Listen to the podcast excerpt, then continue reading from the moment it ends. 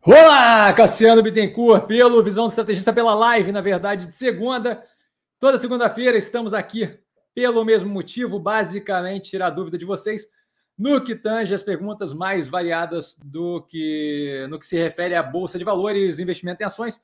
Tá? É sempre bom começar com um disclaimer. O que eu falo aqui nada mais é do que meter um tufo aqui. o que eu falo aqui, isso é o efeito da, das análises uma atrás da outra. Eu não estou nem mais com tempo de fazer a barba.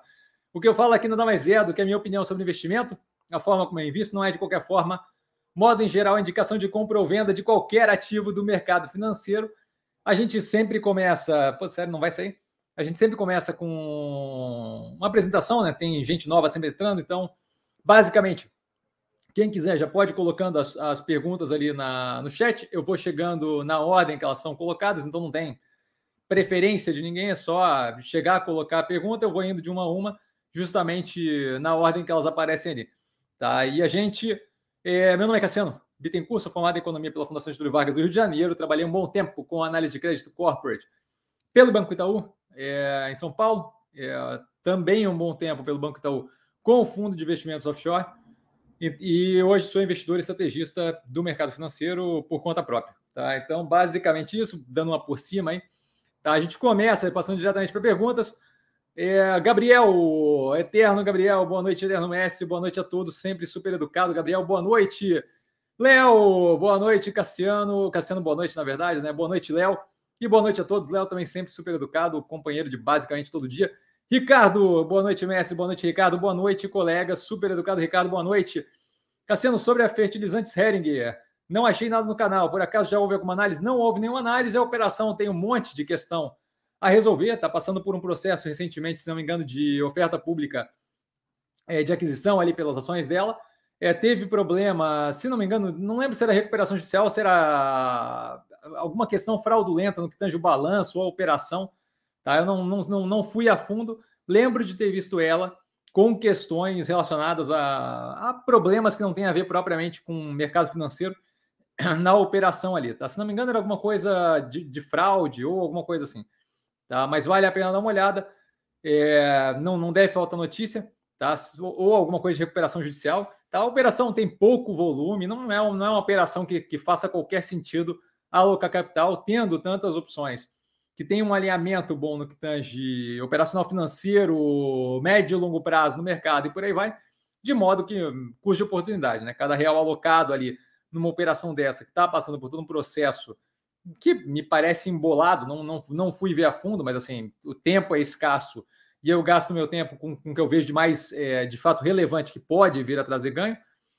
É, então, assim, não, não veria por que, tendo outras opções extremamente descontadas, alocar é, naquela operação ali. Tá? Mais do que isso, a gente tem só do topo da minha cabeça aqui uma, uma relação com relação a fertilizantes aqui no Brasil que não é das mais, das mais tranquilas. Né? A gente teve aí é, começou o conflito da Ucrânia, a gente começou a ter sérias questões ali com relação a se vai ou não vai ter acesso a fertilizante.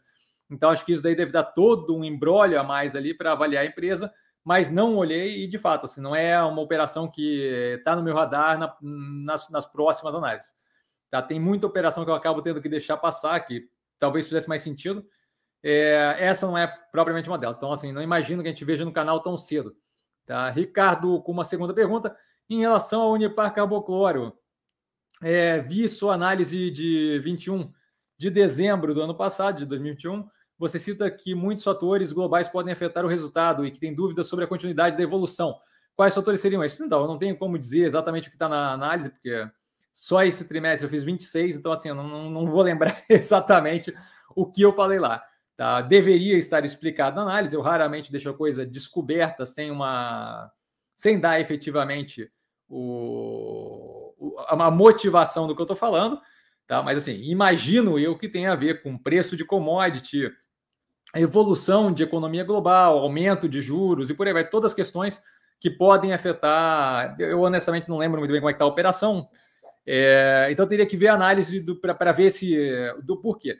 Tá? Mas assim, eu não, não lembro de eu fazer análise sem aprofundar, sem, sem de fato comentar o porquê que eu estou falando. Eu raramente falo coisas sem fundamentação. Então, em geral, o que eu falo quando eu falo muitos fatores globais, eu cito eles geralmente antes de falar esse tipo de frase, tá? Mas assim, eu não tenho como parar agora para ver análise.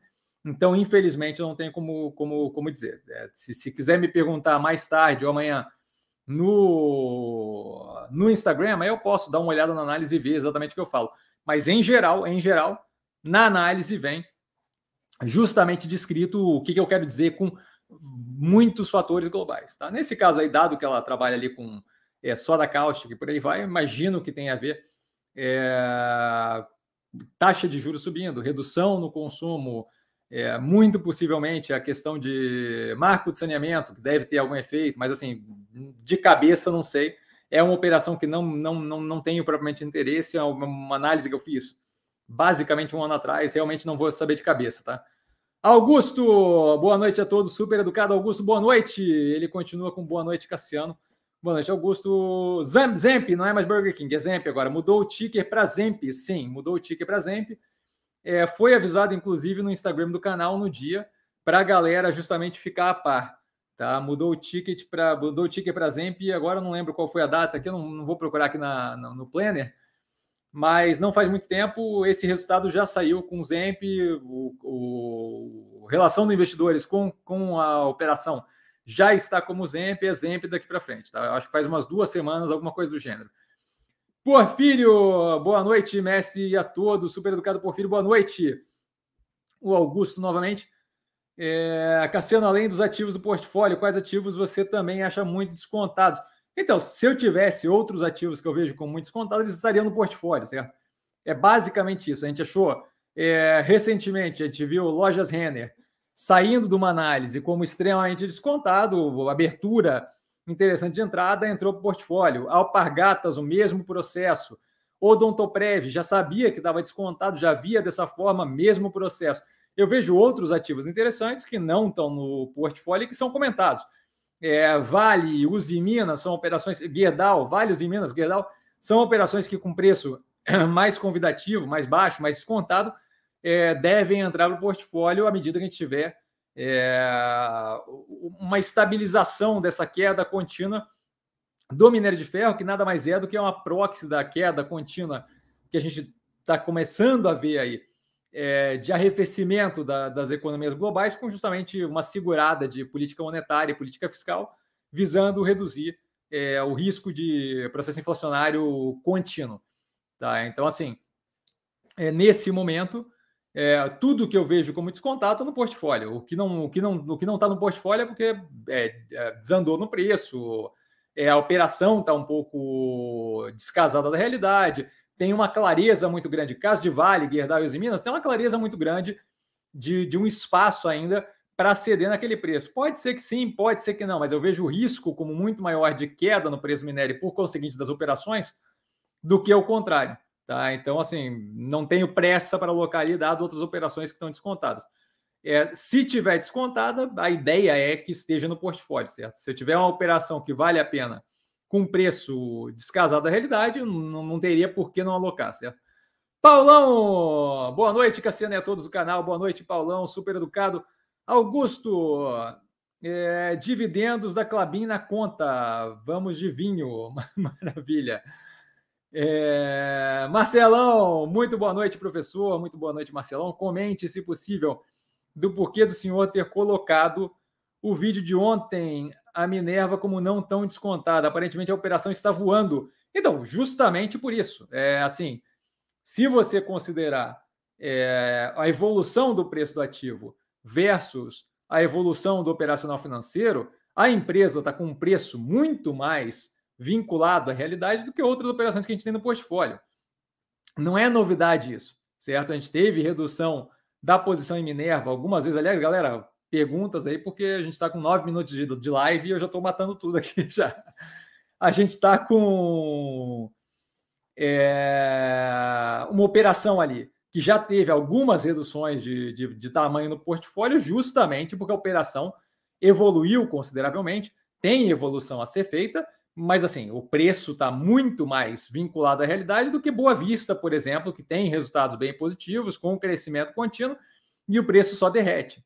Tá? Então, assim, é, o, o, o, o, quando a gente fala, a Minerva continua no portfólio, por exemplo. Tá? Então, quando eu falo não é do que eu vejo como mais descontado, não quer dizer que, que, que o ativo não é um ativo que eu tenha interesse, que eu tenho interesse em estar alocado. Vide o fato de estar no portfólio, certo? A gente não zerou a posição.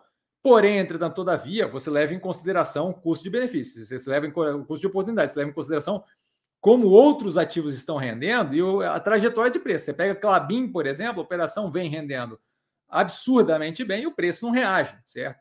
Então, assim, aquilo ali claramente é, o custo-benefício, o desconto versus o, andamento da operação é muito mais descasado da realidade do que no caso da, da Minerva.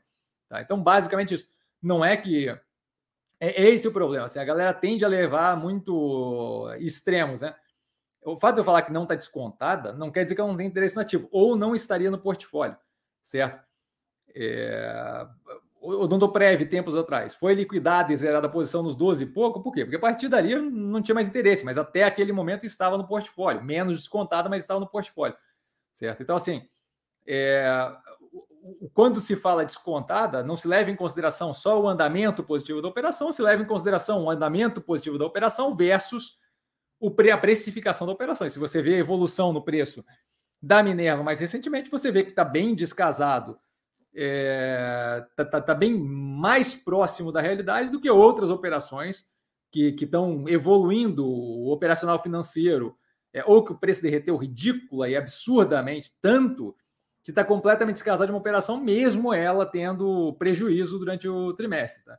Então, volta a reforçar: o, o fato de não ver como mais contado é pura e simplesmente porque o ativo tem mais vínculo com a realidade do que outras operações que o preço está completamente fora da casinha.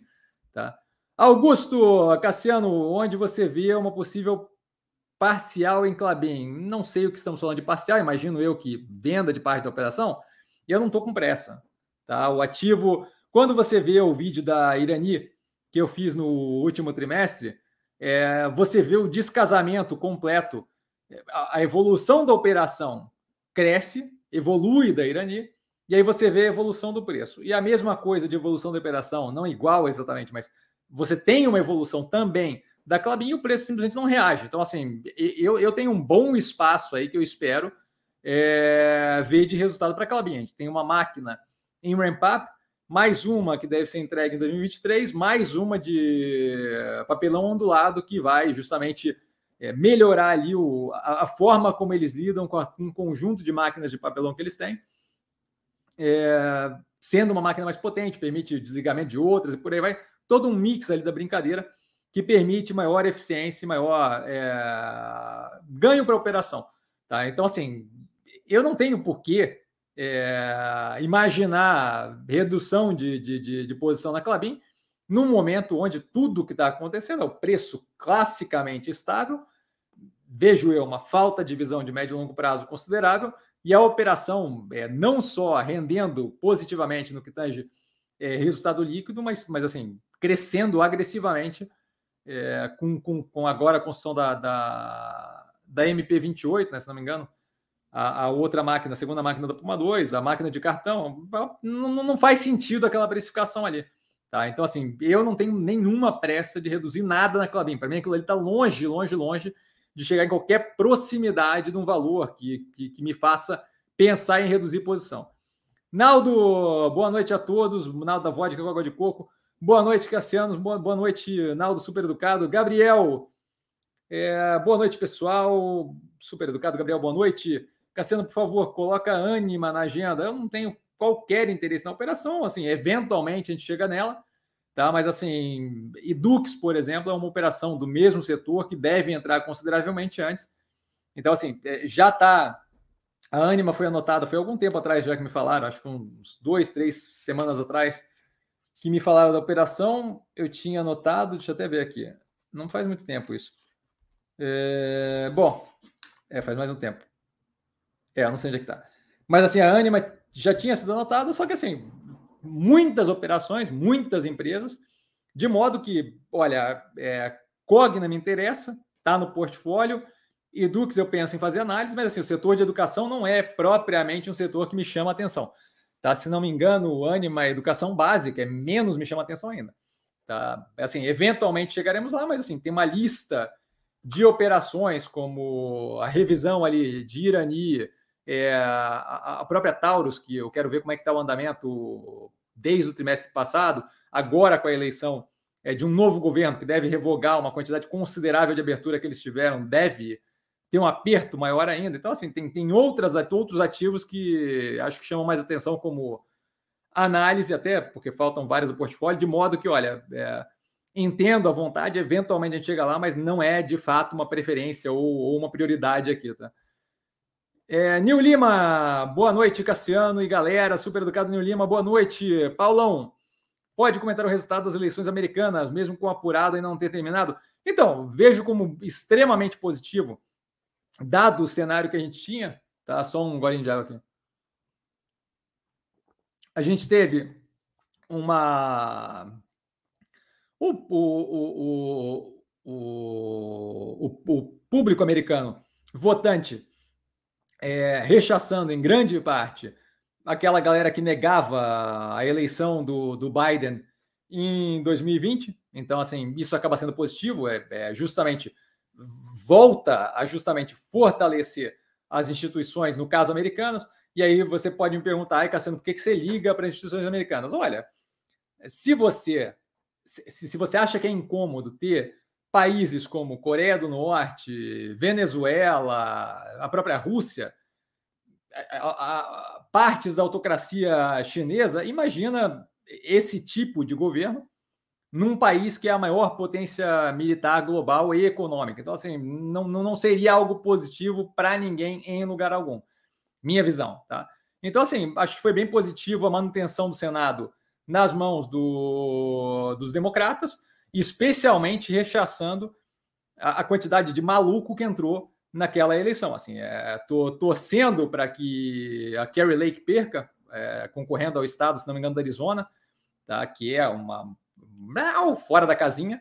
É, mas assim, é esse o lance. Eu acho que assim, houve uma limpa considerável que indica perda de poder, é, de influência de voto do Donald Trump, o que abre espaço para o DeSantis, o governador da Flórida, que ganhou avassaladoramente, que hoje em dia faz uma certa mímica do modo Trump de fazer, mas não dá para saber muito bem se aquilo ali é, é, pura e simplesmente nesse momento de disputa mais intensa com Trump, ele volta a ser alguém mais racional com o passar do tempo, ou se de fato aquela é a vertente dele. Mesmo sendo aquela a vertente dele, e ele passando com a possibilidade de ganhar uma primária para 2024 é, para disputar com, com o democrata que, que vem a ser indicado, é, a gente ainda assim, na minha visão, tem uma melhoria com o DeSantis do que com, com o Donald Trump. Tá? Então, assim, é, acho que o midterms americano fez, é, deu, deu, um passo, não, não gigantesco, mas deu um passo na direção de uma volta à, à racionalidade. Você ainda tem um, uma população extremamente dividida. Eh, se, não sei quem acompanha aqui, mas eu postei esses dias, ontem talvez, é, o Jordan Klepper, Klepper, Jordan Klepper, ele é um, um jornalista da, do, que faz várias matérias para o Daily Show e ele tem várias matérias especiais onde ele vai para aqueles lugares é, que tem a galera mais QAnon e mais, mais teoria da conspiração. E, e você vê, assim, é, claramente a desconexão que eles têm da realidade. Então, é, aquilo dali, você estava vendo em uma quantidade considerável de candidatos, em eleições de grande porte, governador, é, senado, e em eleições de menor porte, você continua vendo, tá? competindo por, pelos cargos que garantem a validação da votação nacional para a presidência do ano que vem.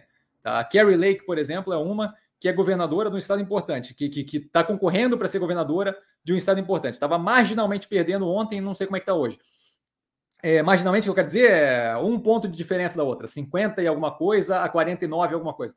É, essa mulher é, já falou algumas vezes que ela não, não, não validaria o, o resultado do Arizona se fosse positivo para um democrata em 2024. Então, assim, é, esse tipo de pessoa em posição de poder é claramente é disruptivo para o pro processo democrático como um todo e, por conseguinte, gera uma quantidade de, de, de, de consequências é, para a economia, a sociedade por aí, que é nocivo, não é algo positivo.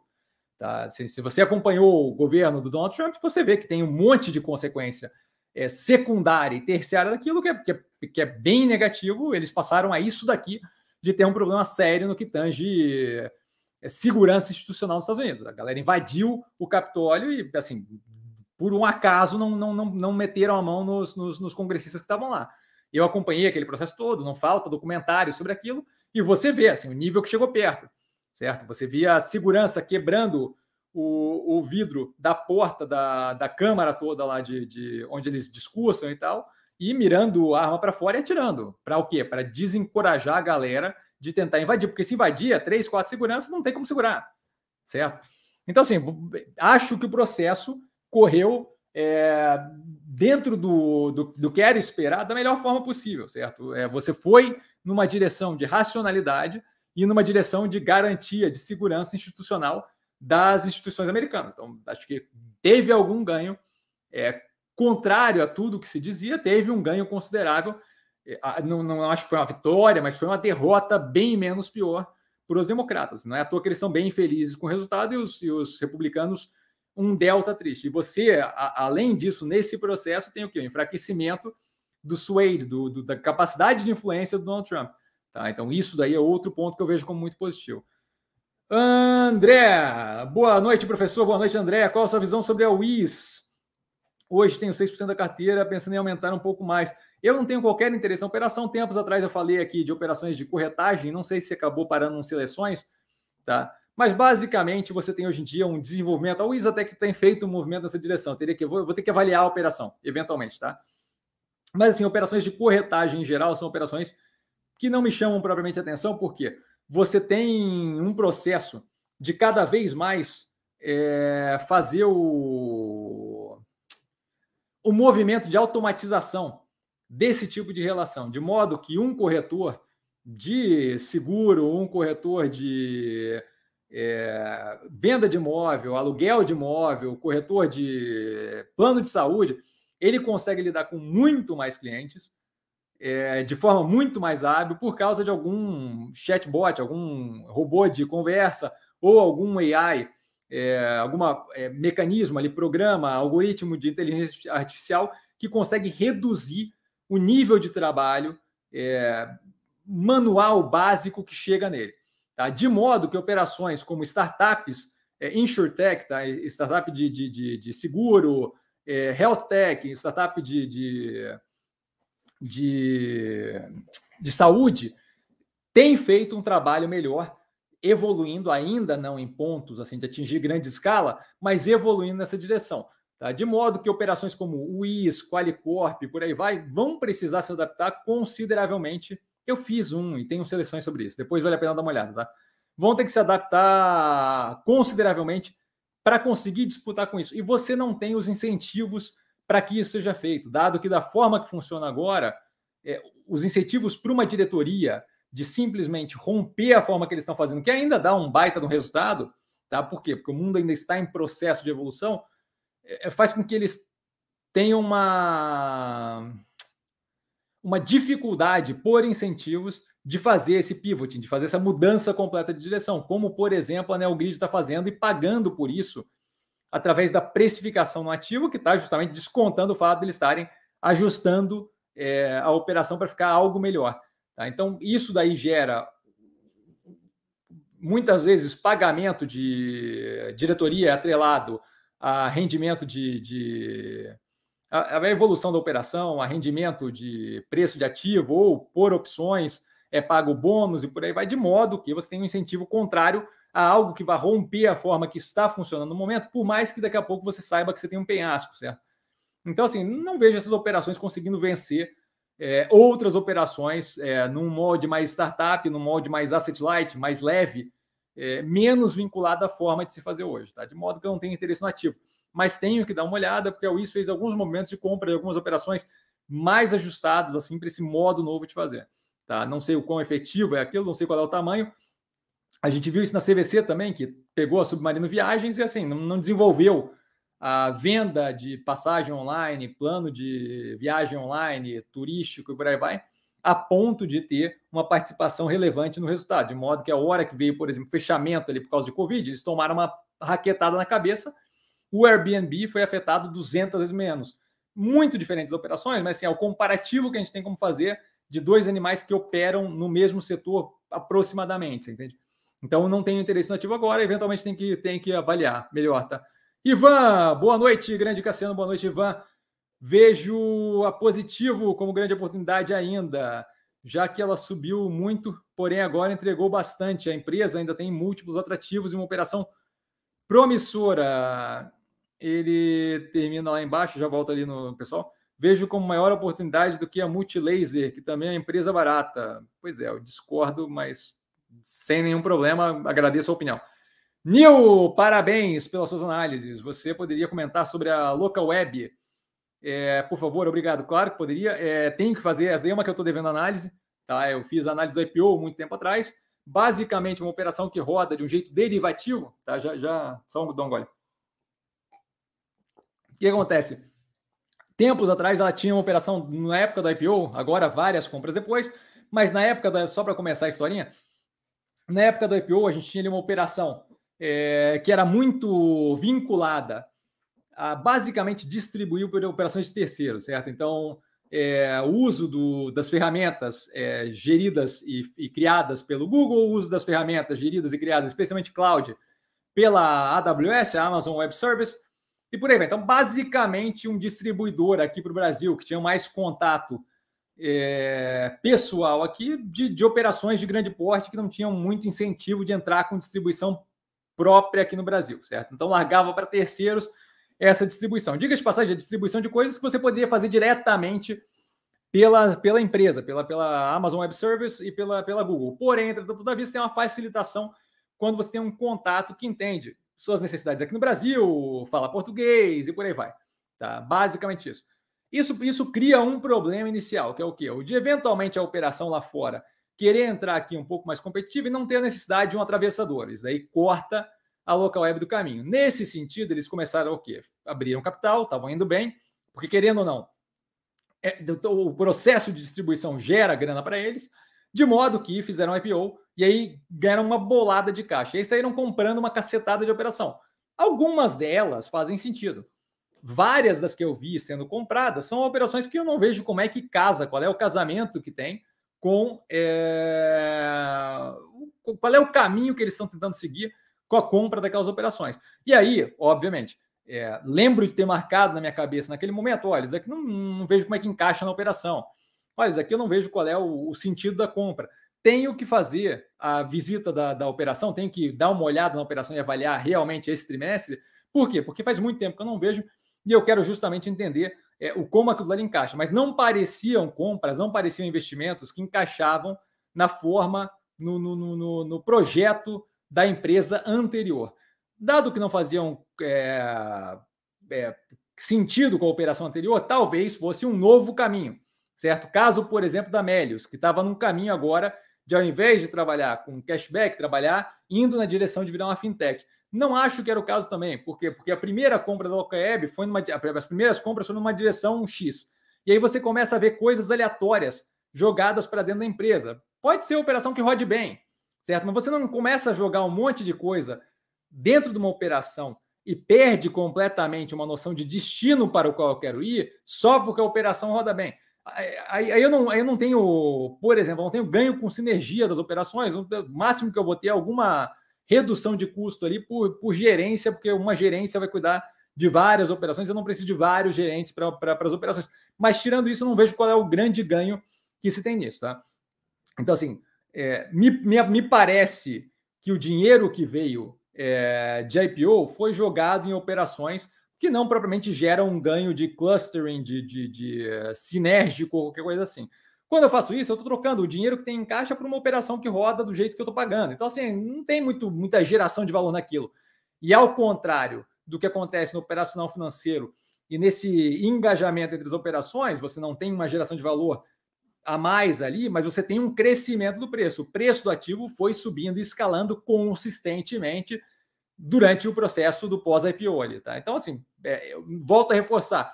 Tenho que visitar a operação, tenho que ver como está a precificação hoje em dia, mas a princípio, a própria forma pela qual é, a gestão escolheu levar aquele negócio à frente, fazer uso do capital captado, do, do, do dinheiro captado, e diga de passagem, eles falaram que seria usado para compra, mas assim, é, uma coisa é eu falar para usar compra, outra coisa é eu fazer compras que façam sentido, certo? Eu, eu, eu fazer um IPO é, e falar que eu vou usar para compra, é uma operação de tecnologia, começar a comprar fazendinha de animal, não, não, não, não vinga, certo? Eu estou fazendo aqui uma extrapolação, estou hiperbolizando, mas só para me fazer compreender. Tá? Então, assim, gostaria de reavaliar, mas pela é, por cima, olhando durante esse processo que a gente vai acompanhando, né? É, olhando durante o passar do tempo e as compras que eles colocaram à frente, me parece uma mistura, uma salada de frutas, assim, me parece uma mistura bem estranha de várias operações que não dão propriamente um, um caráter à operação, é, um direcionamento, um andamento. E aí sim, você tem várias operações que têm áreas diferentes dentro da mesma operação e funcionam bem, mas se você vê a GE, por exemplo, a General Electric, eles estão fazendo agora justamente uma divisão da, da, da, empresa em três. Por quê? Porque ela, como um todo, aquele conglomerado todo, outro nível de tamanho, outro nível de operação, mas aquele conglomerado como um todo fica mais eficiente, eficiente separado do que em conjunto, certo? Então, assim, não, não vejo muito é, a racionalidade, a inteligência por trás daquelas compras, mas é um ativo que eu tenho que avaliar a fundo para justamente poder entender e falar isso com um pouco mais de fundamentação. Tá? A impressão que me passa nesse momento é essa. Augusto Cassiano, porque o mercado sangra mais, sangra mais as empresas de IPO do que mais as empresas de IPO do que outras empresas, mesmo com resultados bons. Ah, então, aí tem que perguntar para o mercado. Tá? O mercado, primeiramente, assim, o mercado não é uma entidade é, uníssona, tá? Então, assim, são, são várias pessoas operando, a gente chama de mercado, mas na verdade é o conjunto das decisões de todo mundo, através de autonomia das vontades, que junto dá um direcionamento. Tá? Mas não é propriamente uma decisão de ah, vamos sangrar as empresas que fizeram IPO. Tá? Se você olhar, todas aquelas empresas, eventualmente, em algum momento, fizeram IPO. Se você olhar Ambipar, por exemplo, Ambipar não está sangrando mais do que outras operações que têm IPO há trocentos anos. Se você olhar IRB, IRB está afundada. Oi, afundada. Não são empresas que vou chamar ali pelo nome que você deu, de IPO. Ambipar está 200 vezes melhor do que IRB e Oi. E assim, IRB, dois anos atrás, três anos atrás, estava na faixa do que dos 40, 60 reais. Então, assim, não, não, não procede muito isso, entende? A questão é o quê? Quando você tem empresas é, que, que abriram capital recentemente, você, em geral, tem empresas que são menos conhecidas. Quando eu estou trabalhando é, com o pensamento antigo de mercado financeiro, onde tudo é baseado em valuation ou análise técnica, análise técnica exige um gráfico para poder avaliar.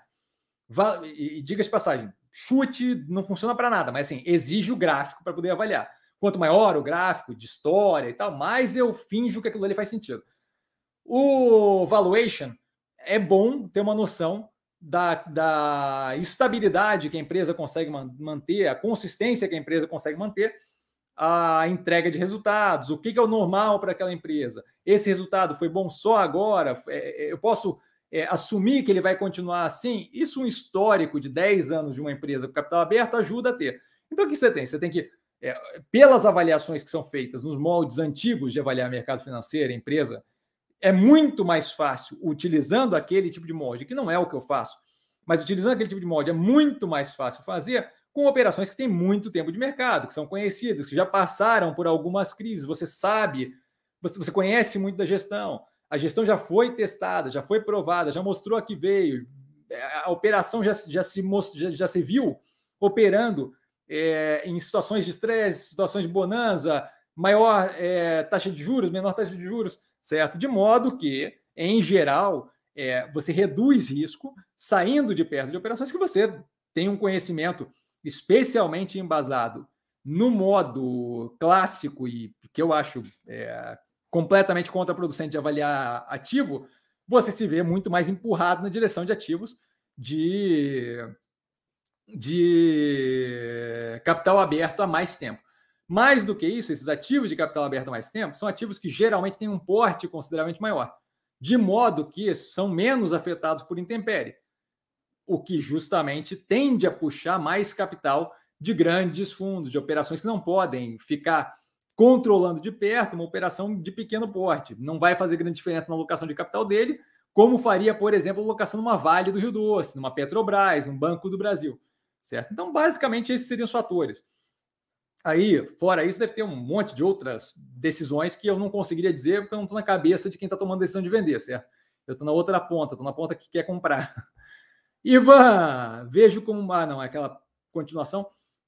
Erlano, boa noite, pessoal. Boa noite, Erlano, super educado. Cassiano, o case de Porto Seguro ainda vale a pena? Então, eu, eu nunca tive propriamente interesse no ativo, certo? A gente tem ali um spread de abertura de preço, que não é o que me chama atenção. Eu acho que a operação está indo numa direção interessante. Não quer dizer que eu tenho interesse. Se tivesse interesse, estaria no portfólio. E aí ele continua: menos pessoas parecem estar dispostas a ser donas de um carro próprio. Então, justamente a graça ali é a diversificação que ela tem feito da operação. Isso é justamente o que é citado na análise. Tá? É, outra coisa, a questão de menos pessoas parecem estar dispostas a ser donas de um carro, tem que avaliar com assim ó, a, a, vontade da pessoa de ter um carro versus a necessidade e a capacidade que ela tem de apostar no serviço público de saúde, do serviço público de transporte e no quanto não seria custoso para ela mandar de Uber, alugar um carro e por aí vai. Tá? A gente tem visto algum aumento em assinatura de veículo, mas ainda assim vejo como muito incipiente. Não parece ser o tipo de processo que vai acelerar agressivamente a ponto de afetar o resultado dela é, de modo chocante no curtíssimo prazo.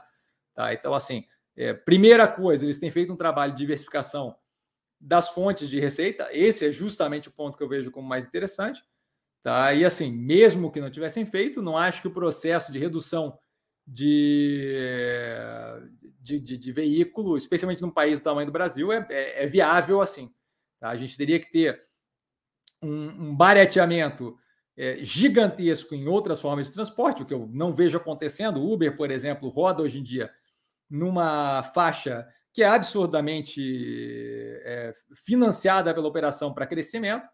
Isso há bastante tempo, eles logo, logo vão ser obrigados a, a, a começar a se virar para para fazer com que aquilo ali gire sozinho, porque não é assim para ficar recebendo injeção de capital é, ad eterno.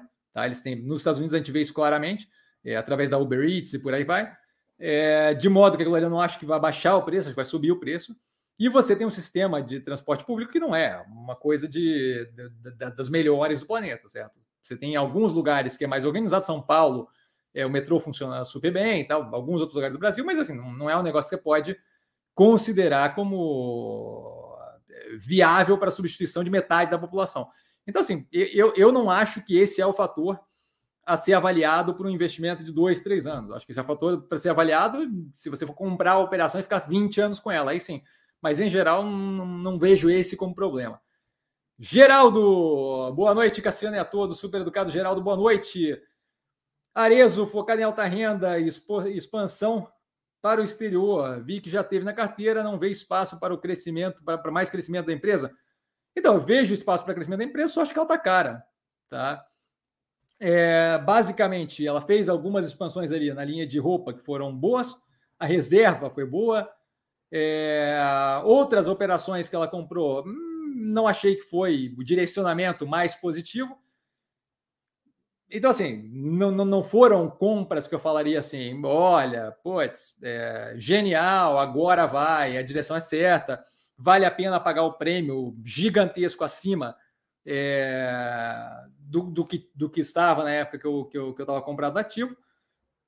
Acho que assim, ó, tem chance de continuar, de ter uma continuidade de, de, de crescimento orgânico positivo? Com certeza. Tem chance de comprar outras operações?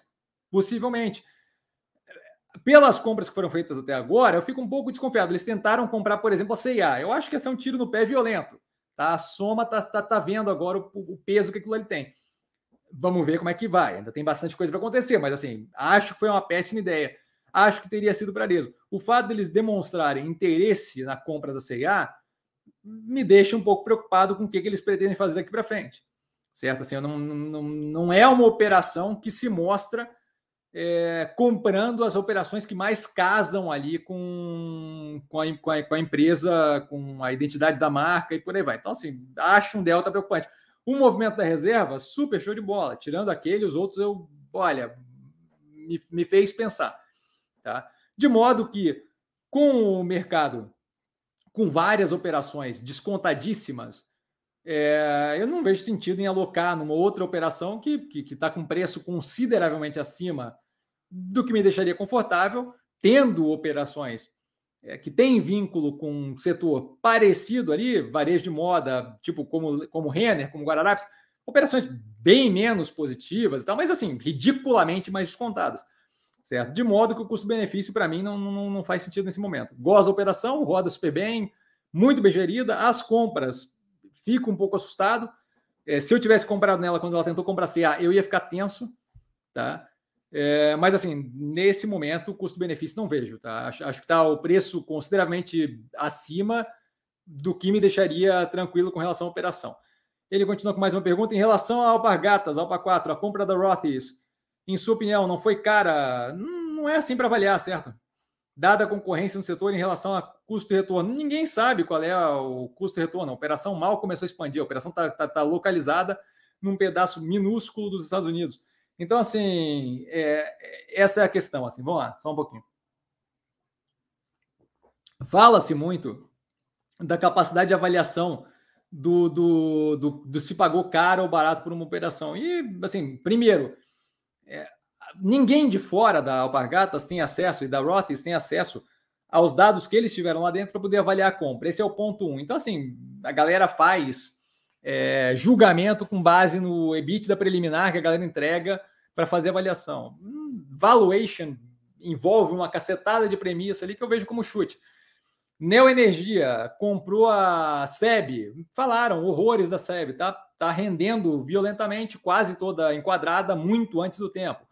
A MRV comprou a, a, a HS, que hoje é a Résia, falaram horrores e bababá e risco de, de eh, conflito de interesse, porque era do dono da MRV e bababá e não sei o quê. É a empresa que salvou os últimos resultados. Os últimos três trimestres foi salvo pela HS, que hoje é Resia.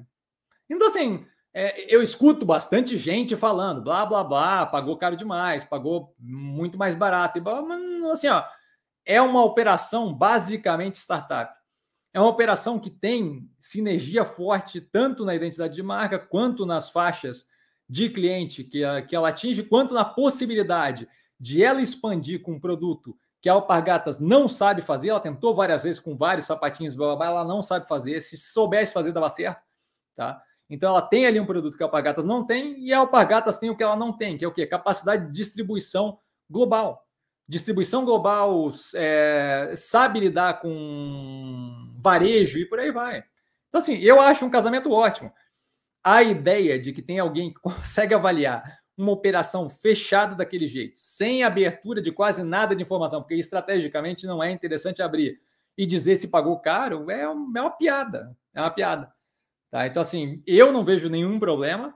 É, acho que a gente vai ter um ganho agressivo ali com a expansão da operação. O, o produto é de qualidade, o produto está ligado é, à reciclagem e cuidado com o meio ambiente, o produto é bonito, o produto nem foi apresentado para um décimo do mercado que poderia ser apresentado. Então, assim, a operação está rodando num tamanho sem escala nenhuma. Não, não, não, não, não, não faz sentido essa ideia. Netflix deu prejuízo por trocentos anos. Sim, porque tinha um projeto de crescimento. Hoje em dia, se você vê a curva do preço, vê a curva do rendimento, hoje em dia é outro nível de operação, certo? Mas, assim, a, a, a, a falta de visão de olhar para uma operação que claramente não tem escala para rodar bem e falar pagou caro, sem conseguir. É, isso é incrível no mercado. assim. É, exige, existe uma falta de pensamento alguns momentos à frente que é gigantesca. Certo? É gigantesca. Quando a Minerva comprou a parte da JBS é, da América do Sul para poder expandir a operação, tudo que se pensava é caramba, a alavancagem aumentou. Sim, se você não olhar dois, três movimentos à frente, parece que a empresa tocou fogo em dinheiro. Hoje eu recebi um comentário no canal falando Ocean Pact é, teve o recuo de 52% do caixa. Não é recuo de 52% do caixa. Ela usou o caixa para comprar a embarcação que ela usa na operação para ganhar dinheiro. Não é recuo de nada. Estou pegando dinheiro e investindo na operação. Isso não é recuo de caixa, certo? Então, assim, volta a reforçar, com relação a ter pago mais ou menos, me mostra a matemática. Eu quero, eu quero o cara que me mostra a matemática que faz sentido de quanto é que deveria, qual era o preço justo da Rotters. Vai sair algo assim, ai, deveria ser X vezes o EBITDA dos últimos dois meses. Quem disse isso? Com base no quê? Certo? Então, assim, é, é, assim a modelagem que se usa para valuation, blá, blá, blá, é, assim, a premissa furada, a matemática não bate, previsão de rendimento para cinco anos à frente. Que previsão que você consegue ter de duas semanas para frente, que dirá cinco anos? Então, assim, é, é, o tipo de coisa que eu não perco tempo. Tá? A lógica da coisa como um todo, como explicado na análise da Alpargatas do segundo trimestre, que foi quando a gente entrou no ativo, a lógica do negócio como um todo bate. Essa é a parte que me importa. Tá? É, não vejo um horizonte negativo para a operação. Diga-se de passagem, é eu conseguir liberar a grana que eu vou dobrar, triplicar aquela posição ali. Tá? Acho que o mercado está cego. É, mas, mas não vejo, respondendo de uma forma sucinta, tarde demais, não, não vejo como pagamento caro. Erlano, verdade que você comentou. É chato acompanhar aquela BIM, o diacho do preço não sobe. Então, mas assim, é, é esse o lance. Eventualmente a realidade se impõe. A graça de ter portfólio diversificado é essa.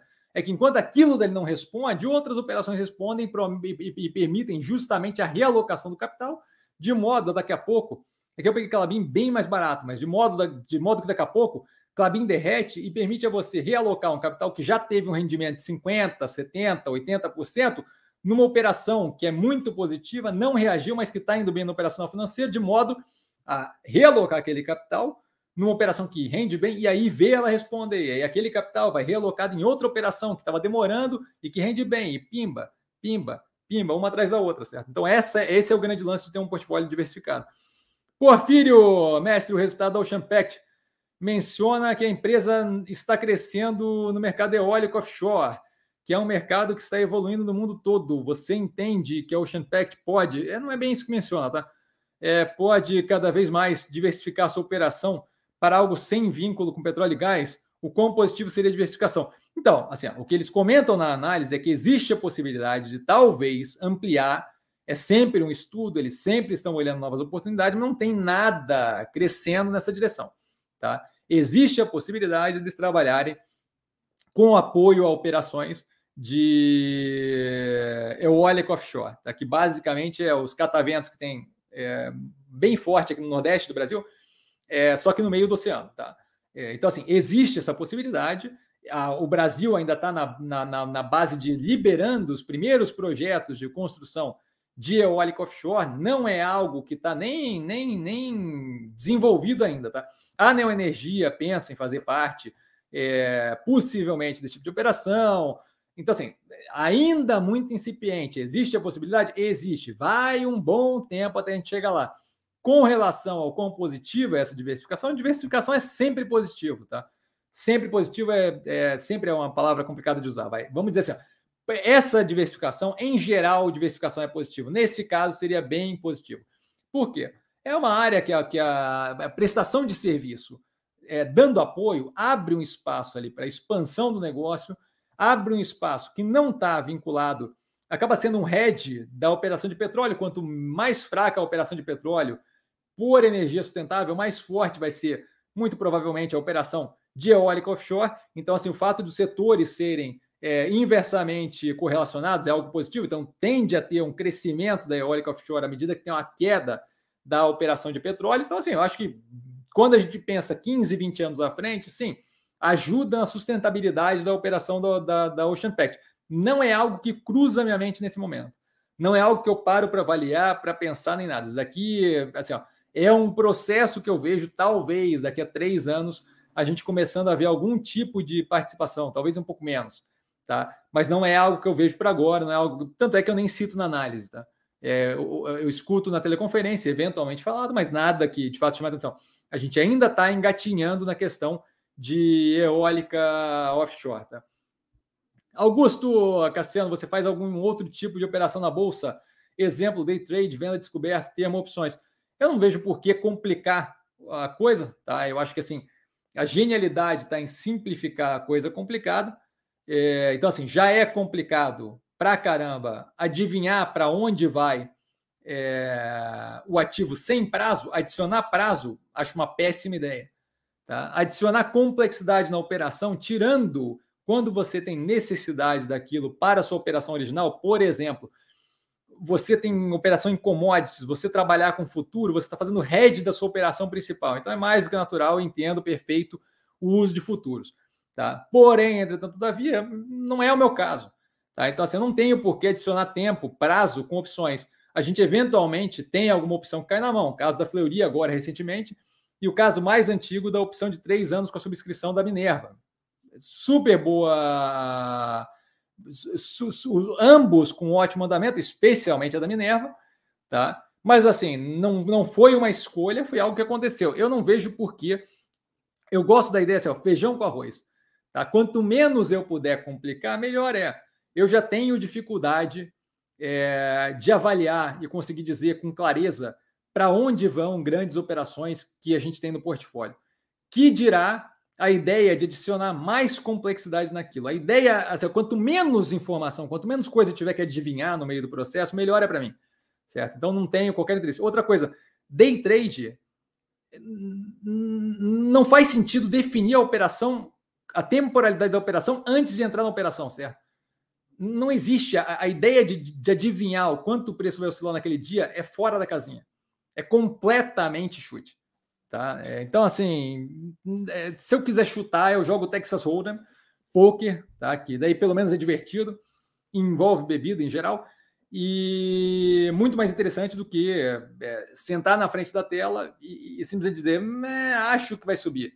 Ou olhar para o gráfico e dizer, hum, vai subir. Quantidade de vezes que isso daí dá errado é simplesmente é completamente aleatório e não faz nenhum sentido. Tá? Então aqui a ideia é investir, é não chutar, e o mais descomplicado possível. Com relação à venda descoberto, é uma venda descoberto é uma ferramenta bem, bem interessante para uso quando se tem uma clareza muito grande de para onde vai o ativo, preferencialmente para baixo, tá? E mais do que isso, você tem que ter a disponibilidade é, de, de, de deixar um caixa separado para poder levar aquele negócio até o vencimento. E aí o vencimento, infelizmente, não, não é a coisa mais, mais é, tranquila de lidar. Por quê? Porque pode levar, em geral, assim, especialmente com o mercado financeiro, pode levar um tempo curto ou o negócio pode se arrastar até dizer chega. Tá? E aí, assim, você vê é, operações que, por mais que eles estivessem corretos no short, tá, vendidos a descoberto, o timing da coisa levou tanto tempo que ele acabou tendo que, que, que, que, investidores tiveram que acabar fechando a posição, perdendo grana, mesmo tendo pouquíssimo tempo depois a coisa dado certo. Se não me engano, foi a Japan Steel, uma, uma operação de, de aço, se não me engano, japonesa, tá? Que entrou numa operação dessa, é, se não me engano, vendida descoberto no ou comprada no futuro do, do metal, mas basicamente usou é, uma ideia dessa de, de, de fazer uma operação com algo que ela não tinha e que acaba dependendo de solvência, de modo que, eventualmente, ela estava certa no direcionamento, mas ela teve que cobrir margem numa quantidade que ela não conseguia mais, não conseguia capital de terceiros, não conseguia nenhum banco que fosse entrar com ela.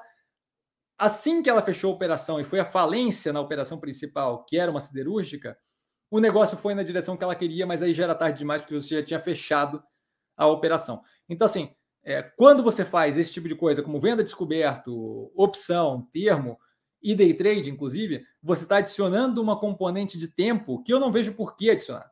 É desnecessário. É, a gente tem ativos no portfólio que, que, que eu vejo como positivo médio e longo prazo, eu vejo a operação. Se aquilo dali desanda, ótimo, desfaz a operação, sai com prejuízo, nenhum problema. Mas eu não tenho por que adicionar o desanda até tal data certo? Eu estou adicionando uma componente a mais, que, que, que é negativa. Se, se, tivesse feito isso com Minerva, eu teria tomado um prejuízo. Hoje eu estou com quase. O preço que está agora está quase 200% de lucro em cima do, do ativo. Podia ter tomado prejuízo se tivesse um prazo, certo? Então, assim, eu não vejo por que a ideia de adicionar prazo em cima de uma coisa que já é complexa. Luciano, boa noite, Cassiano e pessoal acompanhando a live. Super educado, Luciano, boa noite. É, o que achou da Randon? Não via o resultado, tá? Não sei se foi esse a pergunta. É, Randon tem o trimestre anterior analisado no canal se eu for bem, se eu for ser bem honesto, eu não lembro de nada da análise. E eu fiz o trimestre passado, eu realmente apaguei da minha memória. Não, não, não lembro o que está na análise, mas tem uma análise no canal do trimestre anterior, segundo trimestre de 2022, tá? Hum. É possível que eu reavalie nesse trimestre, mas assim, é bem recente. A análise deve ser de pouquíssimo tempo atrás, é, dado que foi uma das últimas que eu fiz, tá? Mas assim, vou ficar te devendo, porque de cabeça eu realmente não lembro, mas tem análise do segundo trimestre no canal. Tá? O último resultado agora eu não vi, não, não assisti. Se ficar dúvida, ah, assisti, Cassiano, pô, assisti a análise e aí queria saber, tirar uma dúvida com você ou perguntar qualquer coisa. É só ir lá no Instagram comigo, é, mandar pergunta lá, perguntar no DM, né, no direct message, no mensagem direta lá, tá? Manda mensagem para mim e aí coloca, olha, ah, e tal ponto ficou confuso, tal ponto eu não entendi, tal que daí eu respondo por lá. Eu entendo que não vai conseguir perguntar ainda na live, tá? Mas tem a análise do trimestre anterior, então uma análise bem recente no canal, tá? Lucas, boa noite, senhor Castanho, senhor é ótimo. Boa noite, Lucas. Você poderia explicar daquela forma sua super legal e intuitiva para leigos o que é CAPEX que você fala nas análises? Claro que sim. É, CAPEX em inglês é a abreviação ali de Capital Expenditure, então gasto com bem de capital. Tá? Gasto com bem de capital nada mais é do que quando eu faço investimentos nos bens de produção. Como contabilidade, tá? um negócio que vem lá de trás, é, de modo que naquela época investimento era basicamente relacionado com indústria, é, ficava fácil entender investimento como capex, porque basicamente as compras eram ah, maquinário para fazer bota, maquinário para fazer chapéu, maquinário para fazer sapato. Então, investimento basicamente se reduzia a isso, se resumia a isso, certo? Não tinha muita. Não tinha investimento em tecnologia, por exemplo. Tinha, quer dizer, tecnologia, cavalo era tecnologia, mas assim, o, o, ponto é, não tinha investimento no que a gente chama hoje de tecnologia, certo? Então, você não, você não tinha é, compra de espaço na cloud, por exemplo, tá? Então, é, que diga de passagem pode ser visto tanto quanto investimento, quanto como, como OPEX, né, como despesa operacional. De modo que CAPEX é, é, é todo o gasto que eu faço na operação que tem o caráter de investimento, tá? que, eu não, que, não é, o, é que não é necessário para rodar a operação. É, por exemplo, quando eu compro couro para uma operação que faz é, bota, e eu não sei porque eu estou usando esse exemplo, eu não uso bota, eu não uso couro, mas assim, quando eu compro couro para uma operação que faz bota, o couro é matéria-prima. Tá? Então não é CAPEX, não é Capital Expenditure. Tá? É custo da mercadoria vendida, entra como custo da mercadoria vendida. O cara que está fazendo o trabalho ali, o salário dele entra como OPEX, como Operational Expenditure, gasto para rodar a operação. A máquina que está sendo usada para fazer o coisa entra como CAPEX, entra como Capital Expenditure, como um gasto que eu fiz no investimento de algo para poder rodar a operação. E aí, essa parte de investimento, do que, que enquadra como capex ou não enquadra como capex, parece que é uma coisa escrita em pedra, mas não é, tá? A avaliação disso, dado a quantidade gigantesca de complexidade que a gente tem na nossa economia hoje em dia, é discutível o que, que é o que, tá? Então, assim, é, o, o importante compreender é que o, o, o gasto com investimento seria tudo aquilo que me permite é, aumentar a produção, evoluir na minha eficiência, melhorar a minha capacidade produtiva. E isso daí, no caso, por exemplo, de uma Boa Vista, é, são coisas diferentes, entende? Desenvolvimento de produto deles é basicamente um gasto que eles têm com um time que eles botam numa sala para fazer a programação de um novo algoritmo que vai ser usado. Então, assim, fica difícil de entender aquilo ali quando eu comparo com capital expenditure, com gasto em capital, com a compra de um maquinário. Mas basicamente é isso, certo? É o dispêndio de um pedaço de dinheiro para poder criar uma nova habilidade que a empresa vai prestar como serviço para terceiros. Ponto. Acabou, certo? Estou desenvolvendo, desenvolvimento de produto. Desenvolvimento de produto pode ser um time dentro de uma sala pensando e conversando entre si para ver o que, que eu vou fazer é, de coisa. Isso daí, em algumas operações, é chamado de PID, de pesquisa e desenvolvimento, certo? E, e, e aí é, é, é, pode vir a ser separado, mas volto a reforçar. Por quê? Porque você não tem muito uma. Não é, não, é um, não é uma coisa enquadrada, regulamentada para todo mundo. Você não pode ser gritantemente fora daquilo, até porque tem questões tributárias que são auxiliadas por aumento ou redução no investimento, mas é um pouco a borda entre o que é capex e o que é um gasto é, que vá ser classificado como outra. A, borda do que, que constitui CAPEX é um pouco mais etérea do que a ideia que a gente tem de que é algo fixo, tipo o, receita líquida. Receita líquida eu sei exatamente o que, é, é tudo que entra fora o que eu paguei de desconto, qualquer coisa assim, certo? Então, receita bruta é mais fácil ainda. Todo o capital GMV, todo o dinheiro que entra de venda é GMV, não tem muita, muito espaço para interpretação. No caso do CAPEX, tem é uma avaliação muito mais pertinente, dado que é um conceito, inclusive, é, gerencial, é algo muito mais pertinente a gestão determinar o que é um gasto com investimento do que propriamente do, da contabilidade, da regra contábil do, do, do lugar que a gente está falando, tá? Eu espero ter sido claro, realmente espero que tenha entendido. Augusto, Cassiano, fico muito honrado, eu que fico honrado, cara, em você sempre manter seus seguidores atualizados sobre o mercado e os ativos do portfólio. Parabéns pelo excelente trabalho. Eu fico honrado com as palavras de verdade. É, e vai ser sempre assim, tá? E sempre a gente, sempre que a gente tiver qualquer tipo de movimento de qualquer ativo, eu sempre informo, eu procuro informar assim que acontece a execução da ordem, justamente para caso alguém tenha interesse em tomar decisão com base na tomada de decisão, conseguir fazer muito próximo dos mesmos parâmetros que eu, que eu fiz, tá? Das últimas vezes, até a título de curiosidade, que eu fiz compra ou venda de ativo, eu fiquei olhando e na sequência sempre tinha uns 15 minutos onde a pessoa conseguiria fazer pelo menos 15 minutos, onde a pessoa conseguiria fazer uma venda melhor do que a minha ou uma compra melhor do que a minha. Então, é, eu comprava e aí o preço continuava caindo mais um pouquinho por uns 15 minutos pelo menos, de modo que a pessoa conseguia entrar mais barato do que eu, e a mesma coisa acontecia para a venda. De a venda, eu fazia a venda nos 15, 15 alguma coisa, aleatório o número, e a pessoa vê os 15, 20, 15, 25, 15, 30 e conseguia, se quiser, fazer a venda melhor do que eu fiz, tá? Então, assim, de fato tem funcionado bem legal. Tá? Agradeço as palavras, cara. Ricardo, Cassiano considera que a IRB possa estar começando um processo de reestruturação? Eu não vejo qual é o processo de reestruturação que está acontecendo ali. O que eu vejo é a empresa sangrando capital violentamente. Eu vejo ela numa direção de ter que fazer mais um follow-on, mais uma captação. Aquilo ali está indo numa direção bem negativa. Tá? É, ainda vejo é, sangria desatada ali dentro. Não estou vendo qualquer reestruturação, estou vendo perrengue, tá? Aí, assim, essa recuperada de preço que dá hoje, eu vejo muito mais como empolgação do que propriamente algo fundamentado. O resultado dela, eu não vi a fundo, mas por cima, bem negativo. A empresa está queimando caixa violentamente e ela tem questão regulamentar que vai pedir que ela tome caixa de novo. Se ela, se ela for a mercado tomar caixa de novo, primeiro assim, quem é que está dando caixa para ela?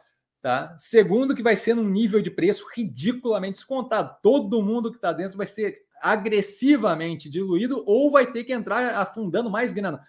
Me parece, me lembra o golpe que a gente tem hoje em dia, que é o pig butchering, é, que basicamente quer dizer o sangramento do porco, onde o cara se envolve com a pessoa ou a mulher se envolve com o cara e aí faz a pessoa investir em cripto e bababá e não sei o quê. E aí toda vez que a pessoa quer tirar o dinheiro, a pessoa fala: não, tudo bem, você pode tirar o dinheiro, mas você tem que pagar mais essa taxa e mais o tributo. Não, e aí tem que pagar essa taxa para transferência não sei o quê. E a pessoa só vai jogando mais dinheiro para dentro de um negócio que claramente é um golpe, tá?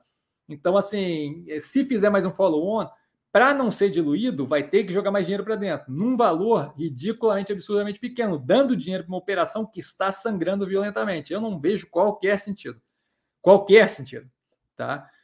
Fora o risco, que eu não acho que é iminente, mas fora o risco de grupamento daquele, da, daquelas ações, tá? Eu acho que é bem complicado. Gabriel Cassiano, por favor, pode explicar melhor a lógica da reciclagem de ativos que a Log faz? Claro que eu posso, só um pouquinho. Tá? A Log é, anteriormente começou a fazer isso com qual propósito? Tá? A Log, para quem não está, é a empresa que tem galpão modular que trabalha com logística, especialmente galpão modular, é, fora de grandes centros urbanos, em áreas mais a, a, a, isoladas, assim, mais, mais distantes de Minas Gerais, o Minas Gerais é um estado, Cassiano, de Belo Horizonte, de São Paulo, Rio de Janeiro, é, de modo que acaba ajudando naquele last mile, ou seja, acaba ajudando é, naquele, naquele ponto mais próximo de outras regiões que não estão em grandes centros urbanos, tá? É, essa operação tem feito, desde o do crescimento mais agressivo pós é, spin-off da MRV, ela saiu de dentro da MRV, o quê? durante um grande processo, durante um grande tempo, foi crescendo naturalmente, e aí começou a fazer o quê? Pegar ativos que davam menor rentabilidade, estavam menos bem posicionados, fechando aqueles ativos dentro de um fundo de investimento imobiliário e liquidando aquilo para terceiros com um ganho em cima daquilo. Então, eu tinha o ganho de capital da venda de ativos que, para mim, é, tinham, tinham, tiveram, tinham um valor menor do que o que eu estou passando à frente. Isso é positivo, ganho de capital. E além disso, aquele capital, quando voltava para a operação, era reinvestido em outras operações, em outras, em outros galpões, tá? É, que faziam mais sentido econômico financeiro. O que é ótimo. Eu estou vendendo algo com um ganho de capital e aquele dinheiro está sendo realocado para construir um outro galpão que vai render mais grana é, de aluguel, mais grana por posicionamento e por aí vai, do que o que eu tinha. Então, estou substituindo algo que rende menos com um ganho de capital por algo que rende mais. Isso daí me, me envolve um tempo de construção, mas basicamente é isso. Nesse momento, o que, que acontece? Nesse momento, a gente atingiu um ponto ótimo de alavancagem ali, tá? onde está, a gente viu inclusive ali uma redução é, no lucro considerável por causa do, da despesa financeira. Por quê? Porque nesse momento o mais relevante é crescer agressivamente, tomar mercado, tá? É, a operação, por exemplo, todo, todos os galpões dela, quando está um mês, dois meses para abrir, já está tudo 100% locado. Tá? Então, assim, é, é, só ela querer produzir com agressividade que loca tudo. Tá? Eles sabem fazer muito bem o trabalho deles. E aí, nesse momento, o que acontece? A gente não tem mais o interesse a operação, né? De continuar investindo, é, tomando capital a mercado, porque as condições são negativas, tá? Tanto bolsa quanto tanto um follow-on seria negativo, quanto alavancagem, dado que a gente já está ali com uma redução considerável na lucratividade da operação por causa disso, não negativo, não problemático, mas é o custo de crescer agressivamente nesse cenário de juros, nada mais do que o, do que o normal de modo que a reciclagem vai ganhar cada vez mais é, foco. Então, assim, já expliquei o que é reciclagem, mas o que a gente vai ter a partir de agora mais agressivamente? Justamente isso. Eu pego os ativos que menos me interessam, eu tenho vários novos saindo que são muito positivos, eu começo a liquidar os que me dão um ganho menor do que eu posso vir a ter com um novo que eu vou fabricar. E aí, como é que você sabe? A empresa conhece o mercado e sabe onde é que eu tenho capacidade de cobrança maior, quais são as, as regiões que são mais positivas, tamanho de galpão que faz com que a economia de escala funcione mais positivamente, de modo que eu pego a reciclagem de ativos consiste em pego os ativos que eu tinha que são menos rentáveis para mim, menos interessantes para mim estrategicamente, tá? É, por exemplo, se eu tenho um ativo aqui e eu vou construir um do lado um terreno muito melhor e muito mais bem posicionado, esse daqui não tem por que ficar aqui, eu vou canibalizar é, a operação, certo?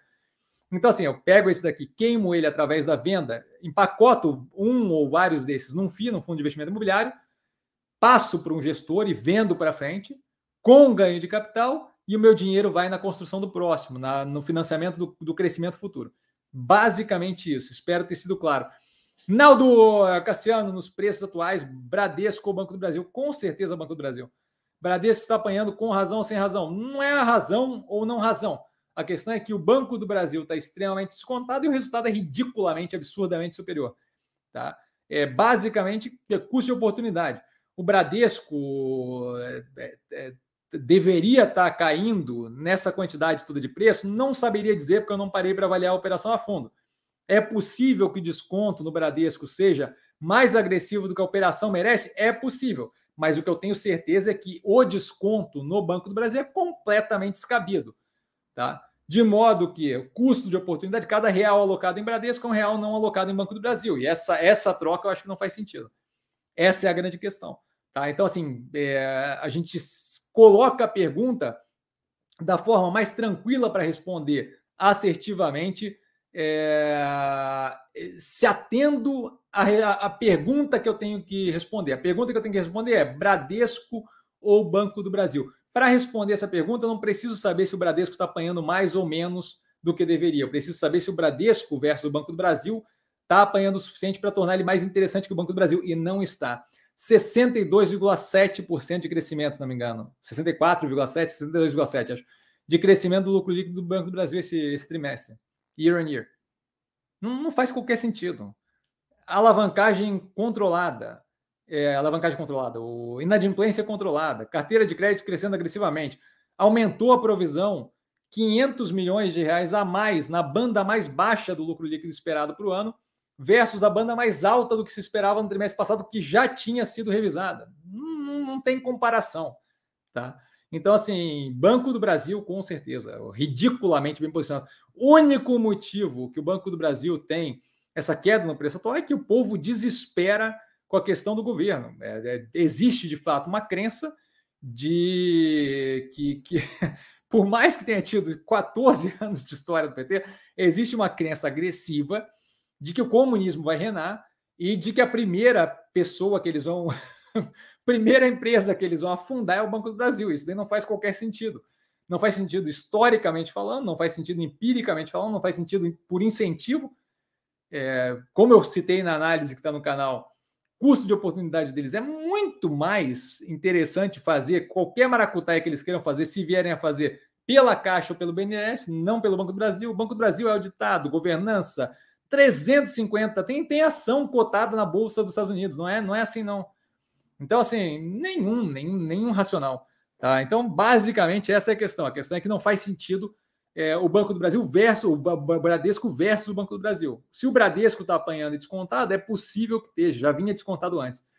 É, mas não, não, não tem porquê, tá? Cuja oportunidade. Felipe, boa noite, Cassiano, e a todos do canal Super Educado Felipe, boa noite. Como sempre, agradecer a sua exa exausta dedicação a responder todas as perguntas. Sempre um prazer, cara. Hoje, pode falar seu ponto de vista sobre o setor logístico interno de maneira geral. Então, é, bom, vamos terminar aqui a pergunta dele. Aumento de gastos públicos traz benefícios a esse setor, porém, com juros altos por longo tempo, pode travar essas operações e acabar sendo mais quatro anos é, de mais do mesmo. Obrigado de, de coração. E ano que vem vou me tornar cliente com certeza. Sucesso na sua vida. Abraço. Grande abraço, brother. É, então, voltando ali, é, vamos primeiro ali no. no, no vamos, vamos, por partes aqui, né? É, eu me recuso a fazer aquela brincadeirinha com o Jack Stripador. É, basicamente, assim, ó, logística interna muito relevante, especialmente após é, crescimento agressivo de e-commerce, que veio para ficar. Eu sempre comento isso toda análise da log. A gente aqui, para logística interna, especificamente, ele muito vinculado à log. Tá? A gente tem várias formas de se expor à logística interna. Eu prefiro ali pela parte de galpões, mas você tem a Vamos, por exemplo, que está analisado no canal um pouco mais antiga, mas a Simpar está analisada no canal.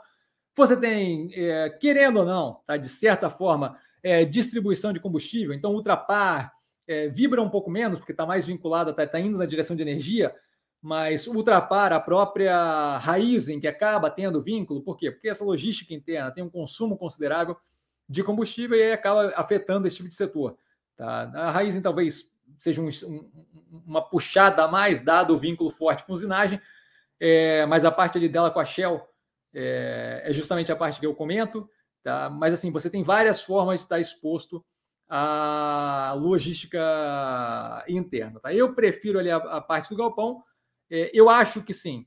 É, como a gente vê, por exemplo, no caso da Log, a gente vê justamente essa questão tá? da, da, do, dos juros altos afetando o resultado da operação de forma mais agressiva. Porém, entretanto, todavia, é uma operação que roda muito bem, vinha muito alinhada, e o meu problema não é a redução do lucro por causa dos juros no curto prazo. O meu problema é quando se faz movimento de expansão, tá? Deixa eu até botar ali qual é a segunda pergunta. O meu problema é quando se faz movimento de expansão sem pensar nas consequências do que eu estou fazendo. Tá? O meu problema é quando a empresa se encontra alavancada até o talo, sem saber o que fazer, não tendo esperado aquela, aquela, aquela raquetada que eles estão tomando e ver aquele resultado começar a degringolar e o meu fluxo de caixa começa a gerar problema de liquidez, eu começo a ir a mercado para ter que tomar capital. Esse é o problema para mim.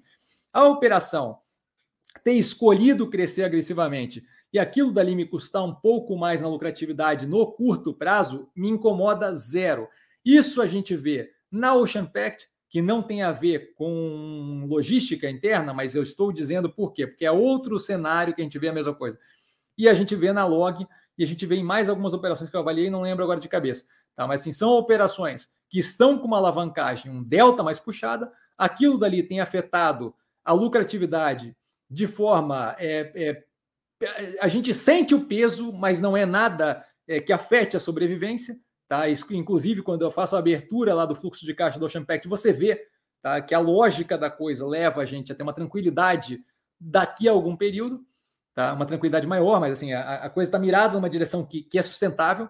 Tá? Porém, todavia, aquilo ali dá para a gente o quê? Uma capacidade de crescimento em um momento onde está todo mundo pressionado de forma mais agressiva. Então, assim, é, gosto do setor, eu não tenho interesse, é, acho que assim, a precificação de Simpar e por aí vai, um pouco esticada para mim, apesar dos resultados bem positivos. Tá? É, a gestão ali, a forma como lida também não me agrada muito. Eu comentei isso no IPO da Vamos, a primeira vez que eles tentaram fazer um vídeo antigo aqui no canal. Tá?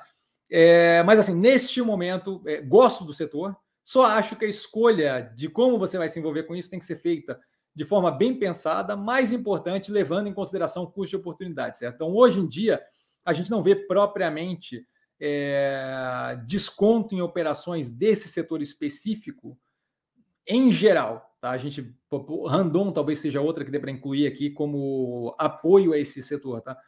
É, aquela Tegma também, talvez. Tá? É, a gente não vê é, operações desse setor que tenham o desconto, a Rumo talvez também, é, que tenham um desconto dos mais agressivos. A operação que eu vejo ali que me chama a atenção nesse momento é a Log. A gente sempre está reavaliando, sempre está repensando é, o portfólio, mas é, como eu digo costumeiramente aqui para a galera, tá? É, faz tempo que eu não falo isso, mas acho que é bom falar. A, a, operação, a forma como eu opero, ela, ela não é jet ski, que eu troco de posição o tempo todo, certo? Ela é muito mais um transatlântico. Então a gente começa a fazer movimentos vagarosamente, de modo que quando a gente olha três meses para três meses o portfólio, é basicamente a mesma coisa. Quando eu olho é, seis meses, um ano, eu começo a ver diferença. Quando eu olho dois, três anos, eu vejo o portfólio mudando pela metade, 40%, 60%, certo? Então, assim, a gente deve ver, à medida que as coisas se tornarem mais é, interessantes como custo de oportunidade, uma, uma entrada mais forte no setor logístico, deve Nesse momento, eu vejo muita abertura em várias operações que, que assim, ó, tem um espaço gigantesco para crescimento de preço e que não estão propriamente vinculadas à logística, porque logística é tão necessário que é raro você ver algum desconto mais agressivo, dado que não interessa o que acontece. A gente continua tendo a necessidade daquilo. Vídeo resultado da Vamos, que assim, há bastante tempo, crise, não crise, pandemia, não pandemia, aquele negócio está rodando. Por quê? Porque você não pode parar os caminhões no Brasil do, do dia para a noite, certo? Então, assim, essa estabilidade é algo que acaba protegendo o capital no momento, mas não é algo que dá esse espaço mais agressivo. Acho que tem um espaço agressivo no caso da log para a gente, tá? É, então, espero ter respondido aí, Felipe. Henrico, Érico, desculpa. Érico, boa noite, estimado professor, amigos e amigas do canal, super inclusivo, super gentil, super educado. Érico, boa noite. O que você achou do resultado da Zemp do terceiro trimestre? Poderia comentar, por gentileza, mas eu vou ficar te devendo. Eu olhei muito por cima é, vi que veio dentro do alinhado, mas assim, não, não, não parei um segundo aqui. Tá? A operação, o preço do ativo no, no mercado acabou respondendo tranquilo também. Então, assim, vi que estava alinhado, mas não parei para avaliar fundo. Essa eu vou ficar te devendo assim que possível a análise no canal. Como vocês viram, assim, ó, é, é, quando pega ali a, a enxurrada das, da, da entrega de resultados, vem tudo numa raquetada só e eu acabo dando preferência para o quê? Resultados que sejam mais é, que exijam mais um olhar mais aprofundado ou que tenha mais nuance. Né? Então a gente deu preferência é, para Mobile, para Cogna, para Multilaser pra, e, e para outras, Ocean Pact. Tá? Então, assim, Zemp eu devo olhar, mas estou super tranquilo com a operação. A operação vem rodando bem há bastante tempo. Infelizmente, não consegui olhar a fundo ainda. Estou bem tranquilo com o ativo, não é algo que me preocupa. Tá? Então, assim, justamente por isso não, não, não aprofundei ainda, correria total mas assim que possível, análise no canal. Tá? vou ver se eu consigo antecipar, inclusive. É... Amanhã é feriado, por exemplo, bobear, eu consigo fazer uma, duas ações amanhã, tá? Mas é... sinto muito ficar devendo, Érico, de verdade. Naldo Cassiano, resultado financeiro prejudicado bastante no Champact. Atualmente, taxa de ocupação em torno de 85%. Imagino que a taxa ótima deve girar em torno de 92%.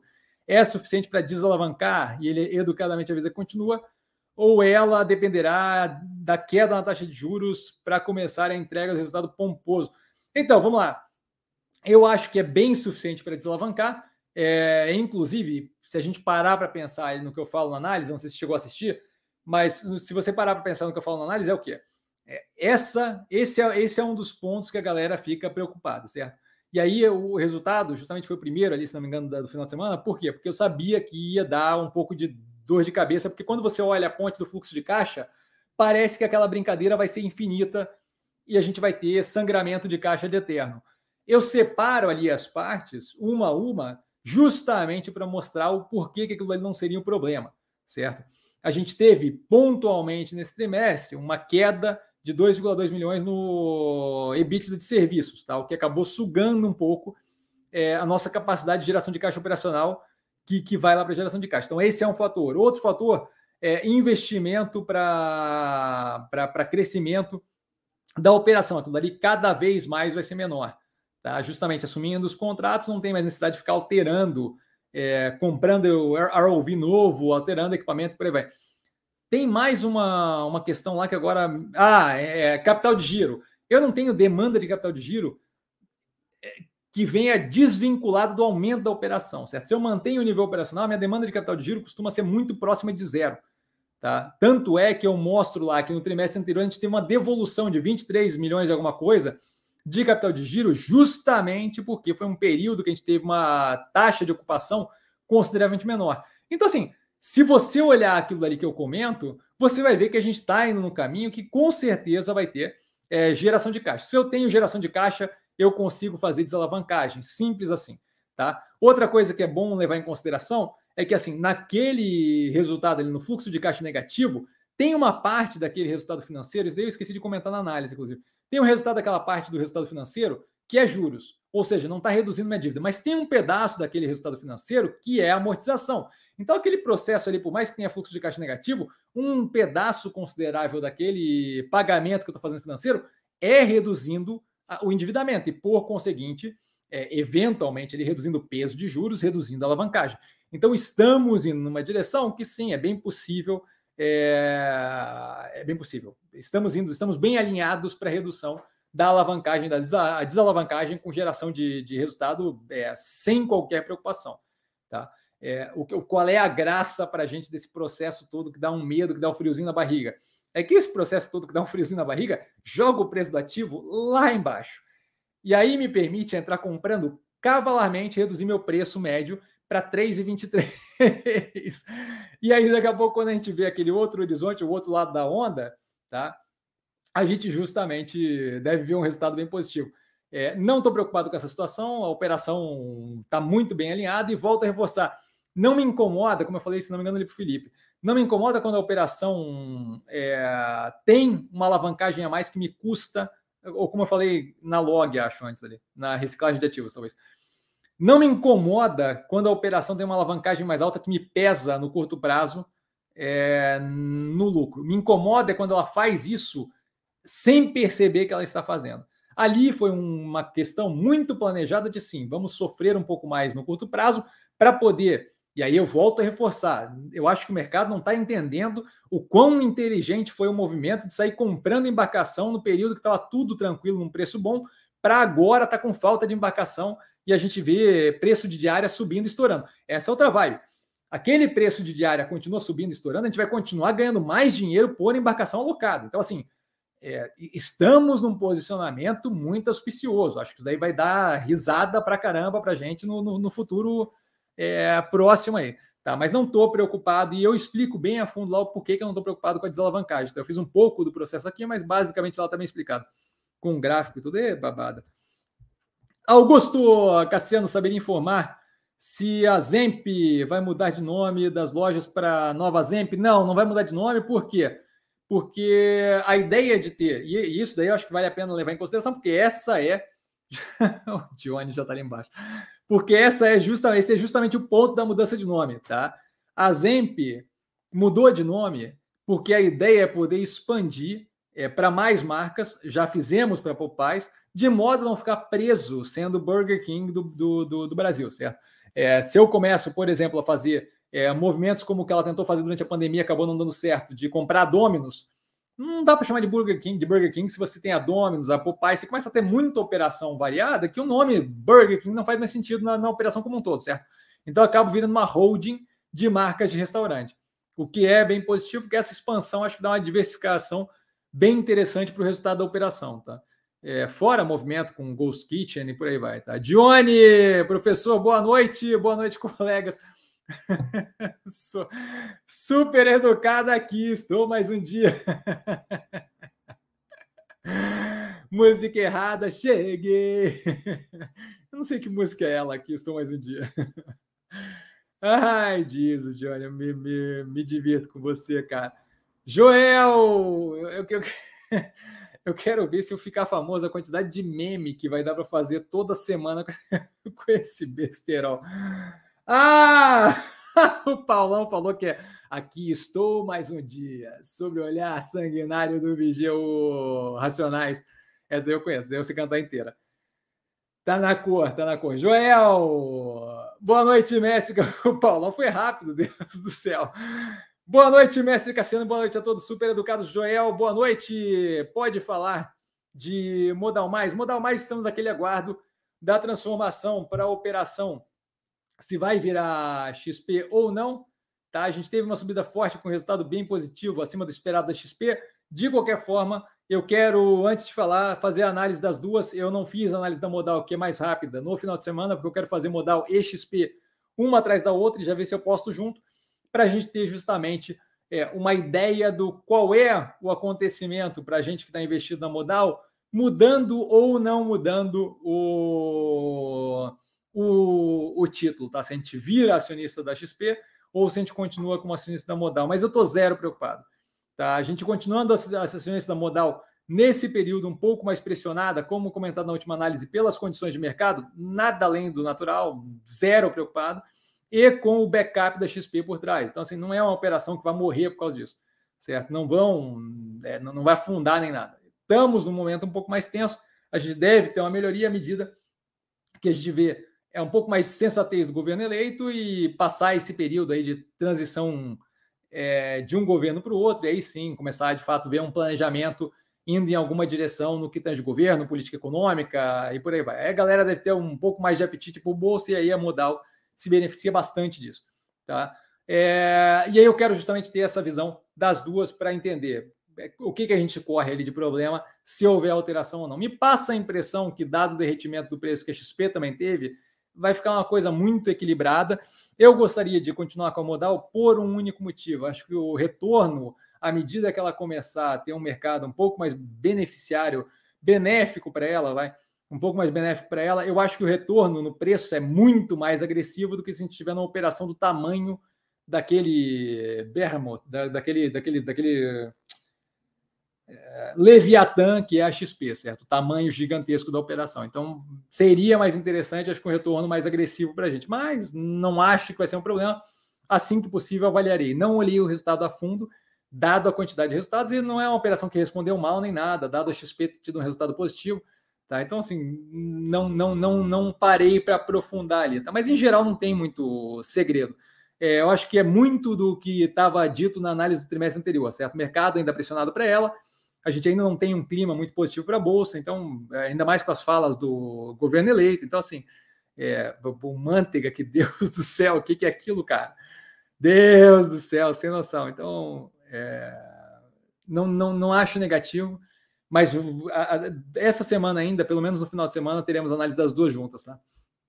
Ivan, só um gole de água. Cassiano, acredito que você prefere empresas de proteína animal, frigoríficos, do que as empresas agora. Agro, acho ele quer dizer, né? Agro SLC, etc. Apesar de serem operações complexas, não acha que o agro tem menos riscos envolvidos? É, empresas agro, ele bota ali embaixo. Obrigado. Ivan, assim, ó, a questão é não, não acho que tem menos risco envolvido, tá? Quando e assim, ó, não é que eu prefiro frigoríficos, eu prefiro a Minerva especificamente. Zero reais teve, a gente teve uma operação com a Frig 2019, se não me engano, de curto prazo. É, mas assim, pura e simplesmente porque não via razão no desconto do preço atual no, no, no momento, tá? Mas assim, eu prefiro Minerva por causa do posicionamento em é, locais geográficos que tem ali um, um, preço da carne naturalmente mais barato, que me torna mais competitivo, dado o caráter exportador da operação. Frigorífico que fosse voltado para o mercado brasileiro estaria apanhando violentamente, certo? frigorífico de porte gigantesco e com posição agressiva nos Estados Unidos, caso de JBS e Marfrig, pressionados no período, certo? Por causa das operações lá fora. Que, diga de passagem, foi algo que a gente comentou aqui algumas vezes, tá? É, a questão é o quê? A questão é que a previsibilidade que eu tenho com arroba e arroba dólar e a questão do, da exportação é muito mais tranquila do que a previsibilidade que eu tenho com soja, milho, trigo, algodão e por aí vai, tá? Mais importante do que isso, com a Minerva, eu não tenho que estar tá preocupado com o gado em si. Eu estou preocupado com a arroba não espremer o meu poder de compra, mas eu não estou tendo dificuldade com isso, dado o dólar favorecendo a exportação, dado os mercados lá fora com uma demanda agressiva. Então não é preocupante. Eu não tenho propriamente o gado na mão, tá? eu basicamente atravesso. Então, o que eu tenho que fazer é comprar barato o suficiente que a margem lá fora é, não seja espremida, ou negociar lá fora é uma briga entre a negociação lá fora e, e a compra aqui no, no da, dos pecuaristas aqui no Brasil. O pecuarista no Brasil está tá, tá pressionado violentamente. Então, a gente está num momento bem positivo. Pro frigorífico, não pro pecuarista, tá? É, de modo que o cenário é bem positivo e bem previsivelmente positivo. Quando eu falo agro, SLC agrícola, não é tão assim. Tá? Eu tenho várias commodities diversas ali envolvidas, é, envolve, em grande parte dos casos, travamento de preço, tá? através de operação com futuro, o que depende da capacidade do time financeiro deles de, de, de, de meio que prever o futuro. E a gente tem um envolvimento, como o mercado é global, a gente tem um envolvimento de outros fatores que fogem do nosso controle, como, por exemplo, conflito na Ucrânia, tá? que não, não, não, não é, tornam ali o, a capacidade de previsibilidade do resultado e preço agressivamente negativa. Tá? Se não me engano, foi a SLC que teve um, um resultado negativo agora, por causa de, de, de, safra. Essa é outra coisa, meteorologia é outra coisa que afeta, que eu controlo zero. Tá? No caso do frigorífico ali, eu sou um atravessador é, tem negócio para fazer, eu, eu, eu faço mais, tem negócio que está mais apertado, eu faço menos. Mas assim, a, a, briga na margem, o resultado continua rendendo de forma positiva. Mais do que isso, a expansão da Minerva, comprando a maior operação de ovinos na Austrália, é uma diversificação do portfólio, tá? É, ali é um pouco mais premium, um pouco mais vinculado a atingir um outro mercado que não canibaliza as operações dela, bem positivo. Tá? Então, assim, é, a previsibilidade é claramente muito mais tranquila no Minerva. Frigoríficos, eu concordo. Frigoríficos, em geral, não é assim. Tá? A parte da BRF, por exemplo, com o granjeiro e o custo de ração, hum, problemático total.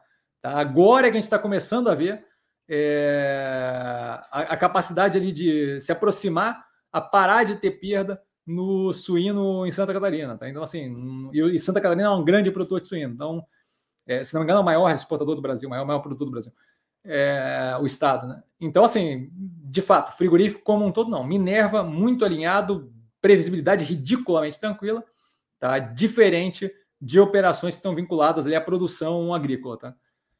XD, boa noite. Fala do Ocean Pact. XD, boa noite. Ocean Pact analisado. Já falei várias vezes, imagino que você deva ter ouvido, tá? Até porque você fez a pergunta às 8h42, então deve ter ouvido consideravelmente. Mais do que isso, a operação analisada a fundo no canal. Vitão! Boa noite ao grande mestre Cassiano e aos demais acompanhantes que acompanham a live. Boa noite, Vitão, super educado.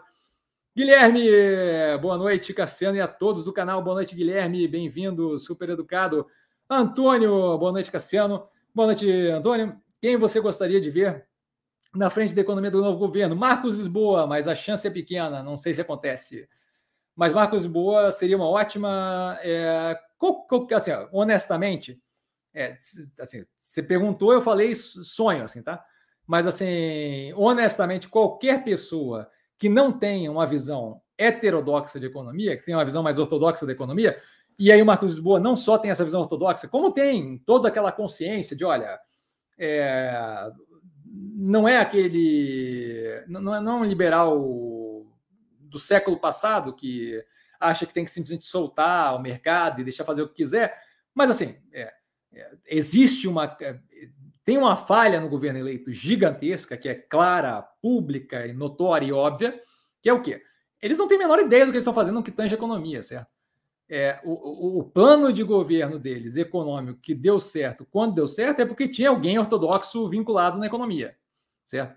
É, então, assim, é, a, a, ideia de que botar qualquer um dos que eles podem pensar em botar lá dentro é, é, é ridícula. Então, assim, um pedaço interessante desse momento é o que? A gente tem um momento onde o, o Ministério da Economia vai ser dividido em três, indústria e comércio, que já tem um caráter já mais é, empresarial, planejamento e fazenda. Um desses dois, preferencialmente fazenda, mas um desses dois, tendo alguém ortodoxo com conhecimento efetivo econômico, não aquela mágica que o Mantega acha que sabe, é, mas conhecimento efetivo econômico, um desses tendo, ótimo, maravilha, certo? A gente tem ali é, um, um balance, a gente tem um equilíbrio. Tá? No planejamento, muito provavelmente, a gente vai ter alguém que seja mais, é, vamos chamar de. Ah, é, que chamar de progressista é complicado, mas assim, é, a gente vai ter alguém que tenha uma, uma visão mais expansionista do que deveria ser feito fiscalmente falando, certo? Então, mais gastão nesse sentido.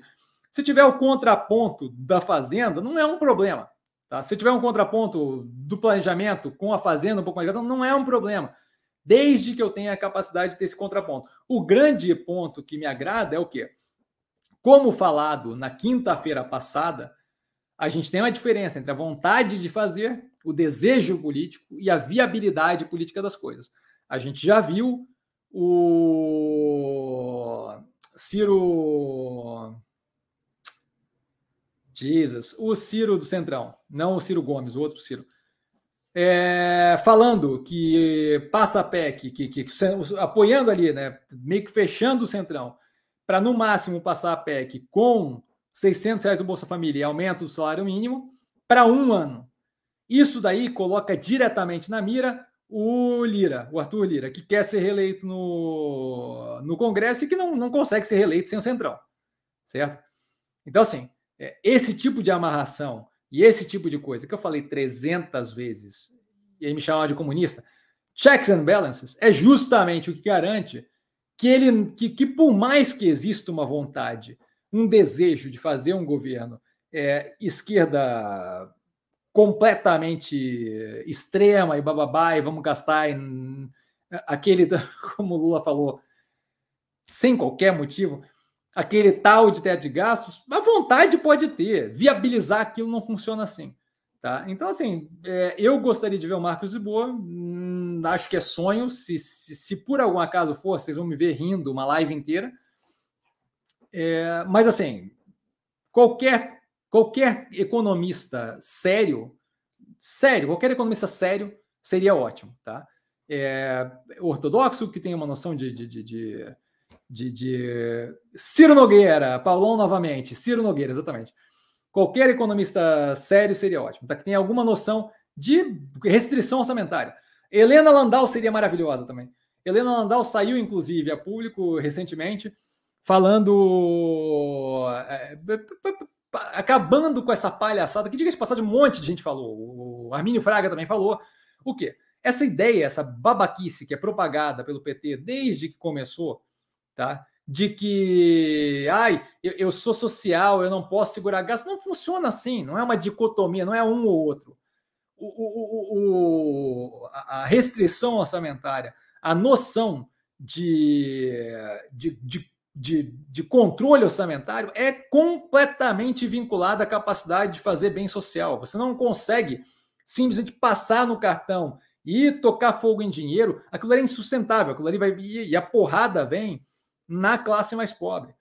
Não vem no, no, no mais rico. A porrada vem na classe mais pobre. Quando a Dilma faz aquilo, aquela zorra que ela fez na economia, e a economia cai 6, 7%, 5%, sei lá qual foi o número, foi mais do que a pandemia.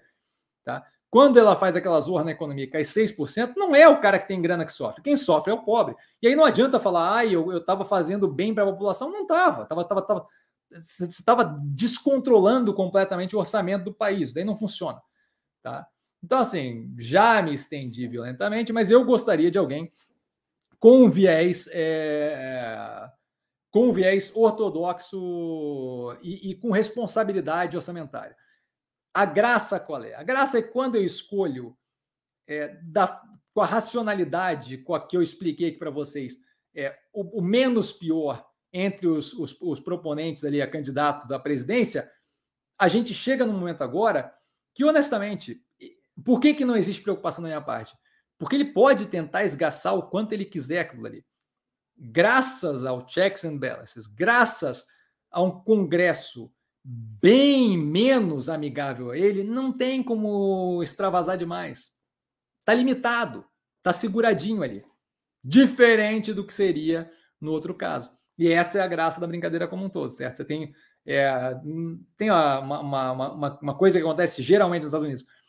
Todo, toda eleição de midterms, em geral, nos Estados Unidos, o mercado sobe na sequência. Por que, que em geral, o mercado sobe na sequência? Porque toda midterms, em geral, vai completamente contrária ao presidente vigente. Toda vez que eu tenho um presidente democrata e eu tenho um midterms levando o Congresso para os republicanos, ou o contrário, o que eu tenho é o presidente com uma vontade executiva e o legislativo que não deixa ele fazer o que ele bem entende. Isso daqui cria uma coisa chamada gridlock, que é uma trava onde eu só consigo passar o que é bipartisan, o que, o que, é, o que, é, o que, é, que, o que é desejado por ambos os partidos, de modo que eu não tenho nenhuma alteração agressiva. Em cenários onde o presidente é um maluco, ou um gastão, ou qualquer coisa, a melhor coisa do mundo é não ter nada extremo. Se eu tivesse uma Simone Tebet na presidência, pode soltar ela para fazer o que ela bem entender, mas eu não tenho, certo? Eu estou saindo de Bolsonaro para Lula. Então, assim, é, é, quanto mais travado o negócio tiver, de modo que passe só o que for extremamente necessário para o bem da população, melhor é mas eu gostaria, me estendi violentamente aqui, mas eu gostaria de um, de um, de um, de um economista sério. Marcos Lisboa, Helena Landau, é, Meirelles, qualquer um desses. Tá? Ivan Cassiano foi o próprio futuro presidente que disse que o Banco do Brasil não pode lucrar muito. Se o controlador fala isso, eu estou totalmente fora do Banco do Brasil. Hum, volto a reforçar. É, o Bolsonaro falou que ia liberar a arma para todo mundo. Cadê? É, é isso que eu estou dizendo. O Bolsonaro trocou quatro vezes o presidente do Banco do Brasil, três vezes, sei lá, algumas vezes. Tá? E, e assim, o resultado continua vindo. O PT foi governo por 14 anos. Fizeram um escarcel com o BNDES e com a Caixa Econômica Federal. Banco do Brasil continua lá. Tem que aprender, tem que aprender uma coisa assim, é, retórica política, garganta, pf, pf, é papo furado. Tá? Então, assim, o que eu gosto de falar e o que eu consigo fazer são coisas completamente diferentes. Uma coisa que a gente vê consistentemente acontecendo pelo governo do PT é o quê? Eles falam do estrago que está, do, quando, assim que o Temer assumiu, eles falavam do estrago que estava da fome no país. Meu amigo, você foi governo 14 anos até agora. Você foi os últimos 14 anos de governo. Você não pode falar do governo como se fosse magicamente algo que apareceu do nada. Não. Todo o problema que estava na época que o Temer estava no governo, que fez uma baita de uma evolução, diga de passagem, todo aquele problema não veio do nada. Ele não nasceu porque o Temer assumiu. Ele veio de 14 anos do seu governo. Você não pode falar de uma forma separada disso certo? Da mesma forma, esse tipo de coisa não pode acontecer. É, assim, ó, falar como se fosse, como, como se tudo que fosse dito fosse acontecer, eu, eu vejo, sem querer ofender nem nada, mas assim, é, é ingenuidade. Promessa de governo é promessa de governo. Porque se fosse para a gente eleger alguém com base em promessa, o Ciro tinha criado, e aí o Ciro Gomes tinha criado um mundo utópico no Brasil. Quando ele foi, os memes que saíram dele no pós-debate foram maravilhosos. Era como se ele tivesse criado os memes eram os melhores, cara. As fotos assim do Brasil depois do Ciro, ele ia SP Ciro, ele ia acabar com a dívida do, das pessoas, ia pagar tudo, ia recomprar a Petrobras, e a Petrobras ia ser nossa, ia, meu Deus do céu, Brasil assim, ó, e tudo assim, ó, tocando dinheiro. Então, assim, retórica política é lindo e maravilhoso. Mas, porém, entretanto, todavia, entre conseguir fazer, entre viabilizar, viabilizar aquilo ali é outra coisa. Eu acho que assim, ó, é, eles já estão queimando o capital político com besteira. Esse bafafá da quinta-feira queimou o capital político, eles estão tudo que nem. É, eu tinha um gato, um persa, que ele corria dentro de casa, ele tinha a pata cheia de pelo, então ele eventualmente acelerava demais e começava a escorregar e pá na parede, e pá na mesa, e pá no, na cadeira. Eles estão já tudo recuando, assim, querendo parar, por quê? Porque a desandada da quinta-feira, com aquele show de horrores ali de botar manteiga e falar besteira, está custando capital político. Essa de pegar o jatinho já custou uma pergunta para o Alckmin hoje que ele não soube muito bem como responder. Pegou carona com o cara da Qualicorp. Ah, sim, o cara da Qualicorp estava por acaso indo para o Egito. a terça-feira ociosa dele. Pô, peraí, né, amigo? É, então, assim, o...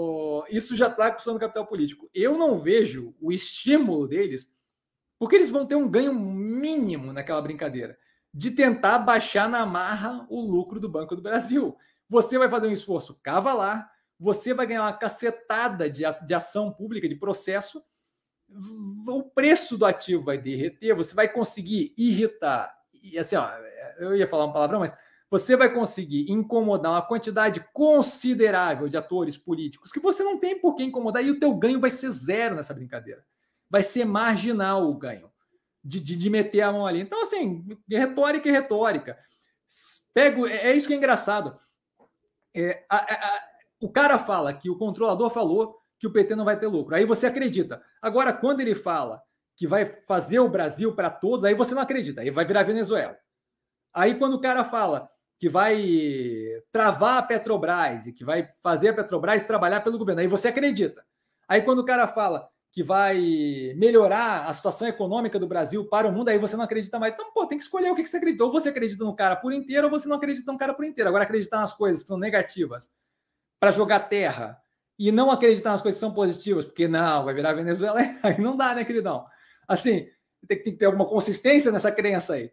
Eu acho é, zero de capacidade de, de, de, de, afundar o Banco do Brasil. Mas, assim, quiser tentar, cada um, cada um. Naldo Cassiano, Boa Vista. Quais são as principais forças e oportunidades, bem como as principais fraquezas e ameaças? Eu não, eu não vejo muita ameaça ali. Tá? A operação está indo bem, pipeline de. Aliás, a análise está no canal. Pipeline de uh, aquisições de fusões é, futuras ali bem posicionados. A operação tem lucro, resultado, se não me engano, um pouco mais pressionado esse trimestre, nada que incomode. Tá? Mas assim, operação caixa líquido cavalar, 1,2 bi, se não me engano, alguma coisa assim. 1,16 talvez, 1,160, 64, se não me engano. É, eu não vejo muito problema, assim. É uma questão de assim, o andamento daquilo leva um tempo, está se construindo, está se adaptando era uma operação de, de, de, de basicamente é, relatório de crédito e hoje em dia é uma operação de data analytics, né, de, de análise de dados. Então, assim, tem uma mudança a ser feita, toda um, uma, uma expertise a ser construída ali, entrada da conduta, entrada da cor do certo, agora a JV com a Red Ventures. Então, assim, estamos indo numa direção de construção de uma operação. Tá? Mas assim, não, não vejo qual é. Se você olha os últimos resultados, não vejo qual é o sentido da queda do preço. Tá? Então, assim, acho que oportunidades é a, o espaço aberto que ela tem. Ela vem fazendo bem o trabalho dela, vem ganhando grana, tem uma cacetada de caixa e um espaço violento para construir com novas operações ali, comprando, basicamente comprando habilidades com empresas de terceiros. Certo? Eles lançaram um relatório recentemente com a quantidade de perda é, por fraude que foi evitada pela conduta ali, que é animal, certo? Então, assim, a operação roda super bem. Não vejo. Eu não vejo ali fraquezas e ameaças, sabe? Talvez competição, mas não é o que me incomoda, não. A operação roda bem, delta de pressão agora nesse momento, mas é isso. Jorge, seu presidente vai colocar o Haddad na economia, agora vai. É, primeiro, é o nosso presidente, né? Porque votando ou não votando é o seu também. É... Segundo, se colocar o Haddad na economia, acho que vai ter um lashback violento. Um lashback quer dizer um, é, um, uma raquetada no sentido contrário. A gente viu aí, ele tentou colocar o Manteiga na transição, tentou travar o Ilan Goldfein para o Banco de Interamericano de Desenvolvimento, raquetada na cabeça também. Então, assim, volta a reforçar. vocês falam como se o cara fosse um imperador, e o cara conseguisse fazer o que ele bem quiser. Não é bem assim que funciona. e aí ele fala: Meu, não estou em Portugal.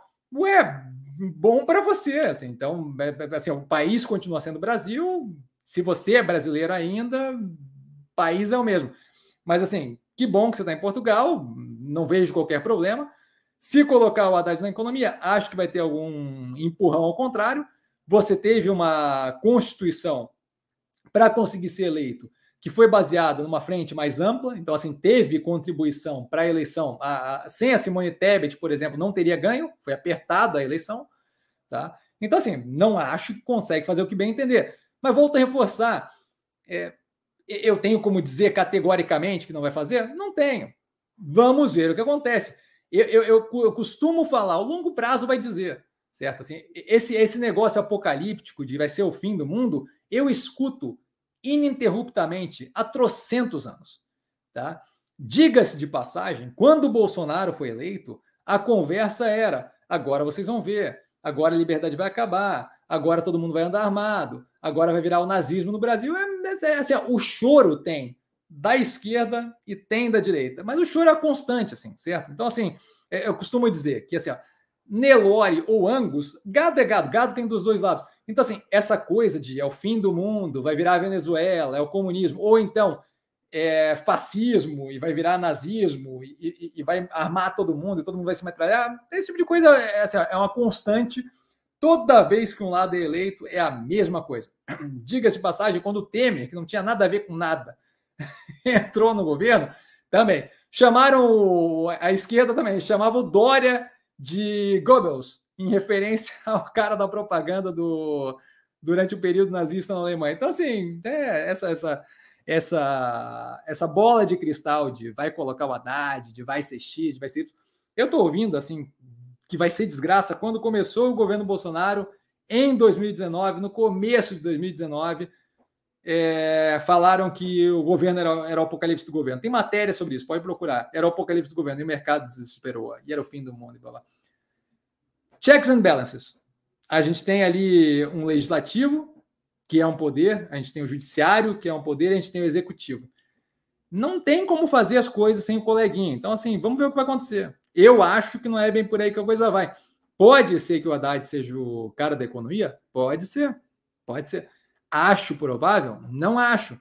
Mais do que isso, a divisão do Ministério da Economia em três, como eu comentei aqui antes, acho que é algo que divide ali e reduz a capacidade de um maluco que nem o Manteiga durante a, o governo da Dilma fazer uma besteira gigantesca. Mas, novamente, longo prazo vai dizer: eu evito falar que vai ser ou não vai ser, porque eu não tenho bola de cristal. O que eu faço? Eu aloco meu capital. Esse é o jeito de mostrar o que eu acredito, certo? Então eu aloco meu capital. Eu estou completamente comprado, eu estou doido para liberar qualquer nível de capital para poder comprar as coisas que estão caindo. Então vamos ver. Logo, logo a gente vai saber, certo? De qualquer forma, por hoje ficamos por aqui, galera. Precisando de mim, como sempre, arroba investir com sim. Só ir lá falar comigo, eu não trago a pessoa amada, mas estou sempre lá tirando dúvida. Vale lembrar que quem aprende a pensar o bolso opera com o detalhe. É, para quem perguntou da Randon, para quem perguntou de modal e Zemp, sinto muito, de fato, não consegui ainda olhar o, o, resultado, tá? Mas assim que possível, as análises. Amanhã é feriado, então talvez amanhã dê um tempo para fazer um pouco mais de análise. Beijo para todo mundo, beijo para Portugal, tá? e a gente segue durante a semana, de verdade. Beijo enorme, feliz de estar aqui com vocês. E valeu a quantidade de perguntas aí, galera. Valeu, fechou, beijão.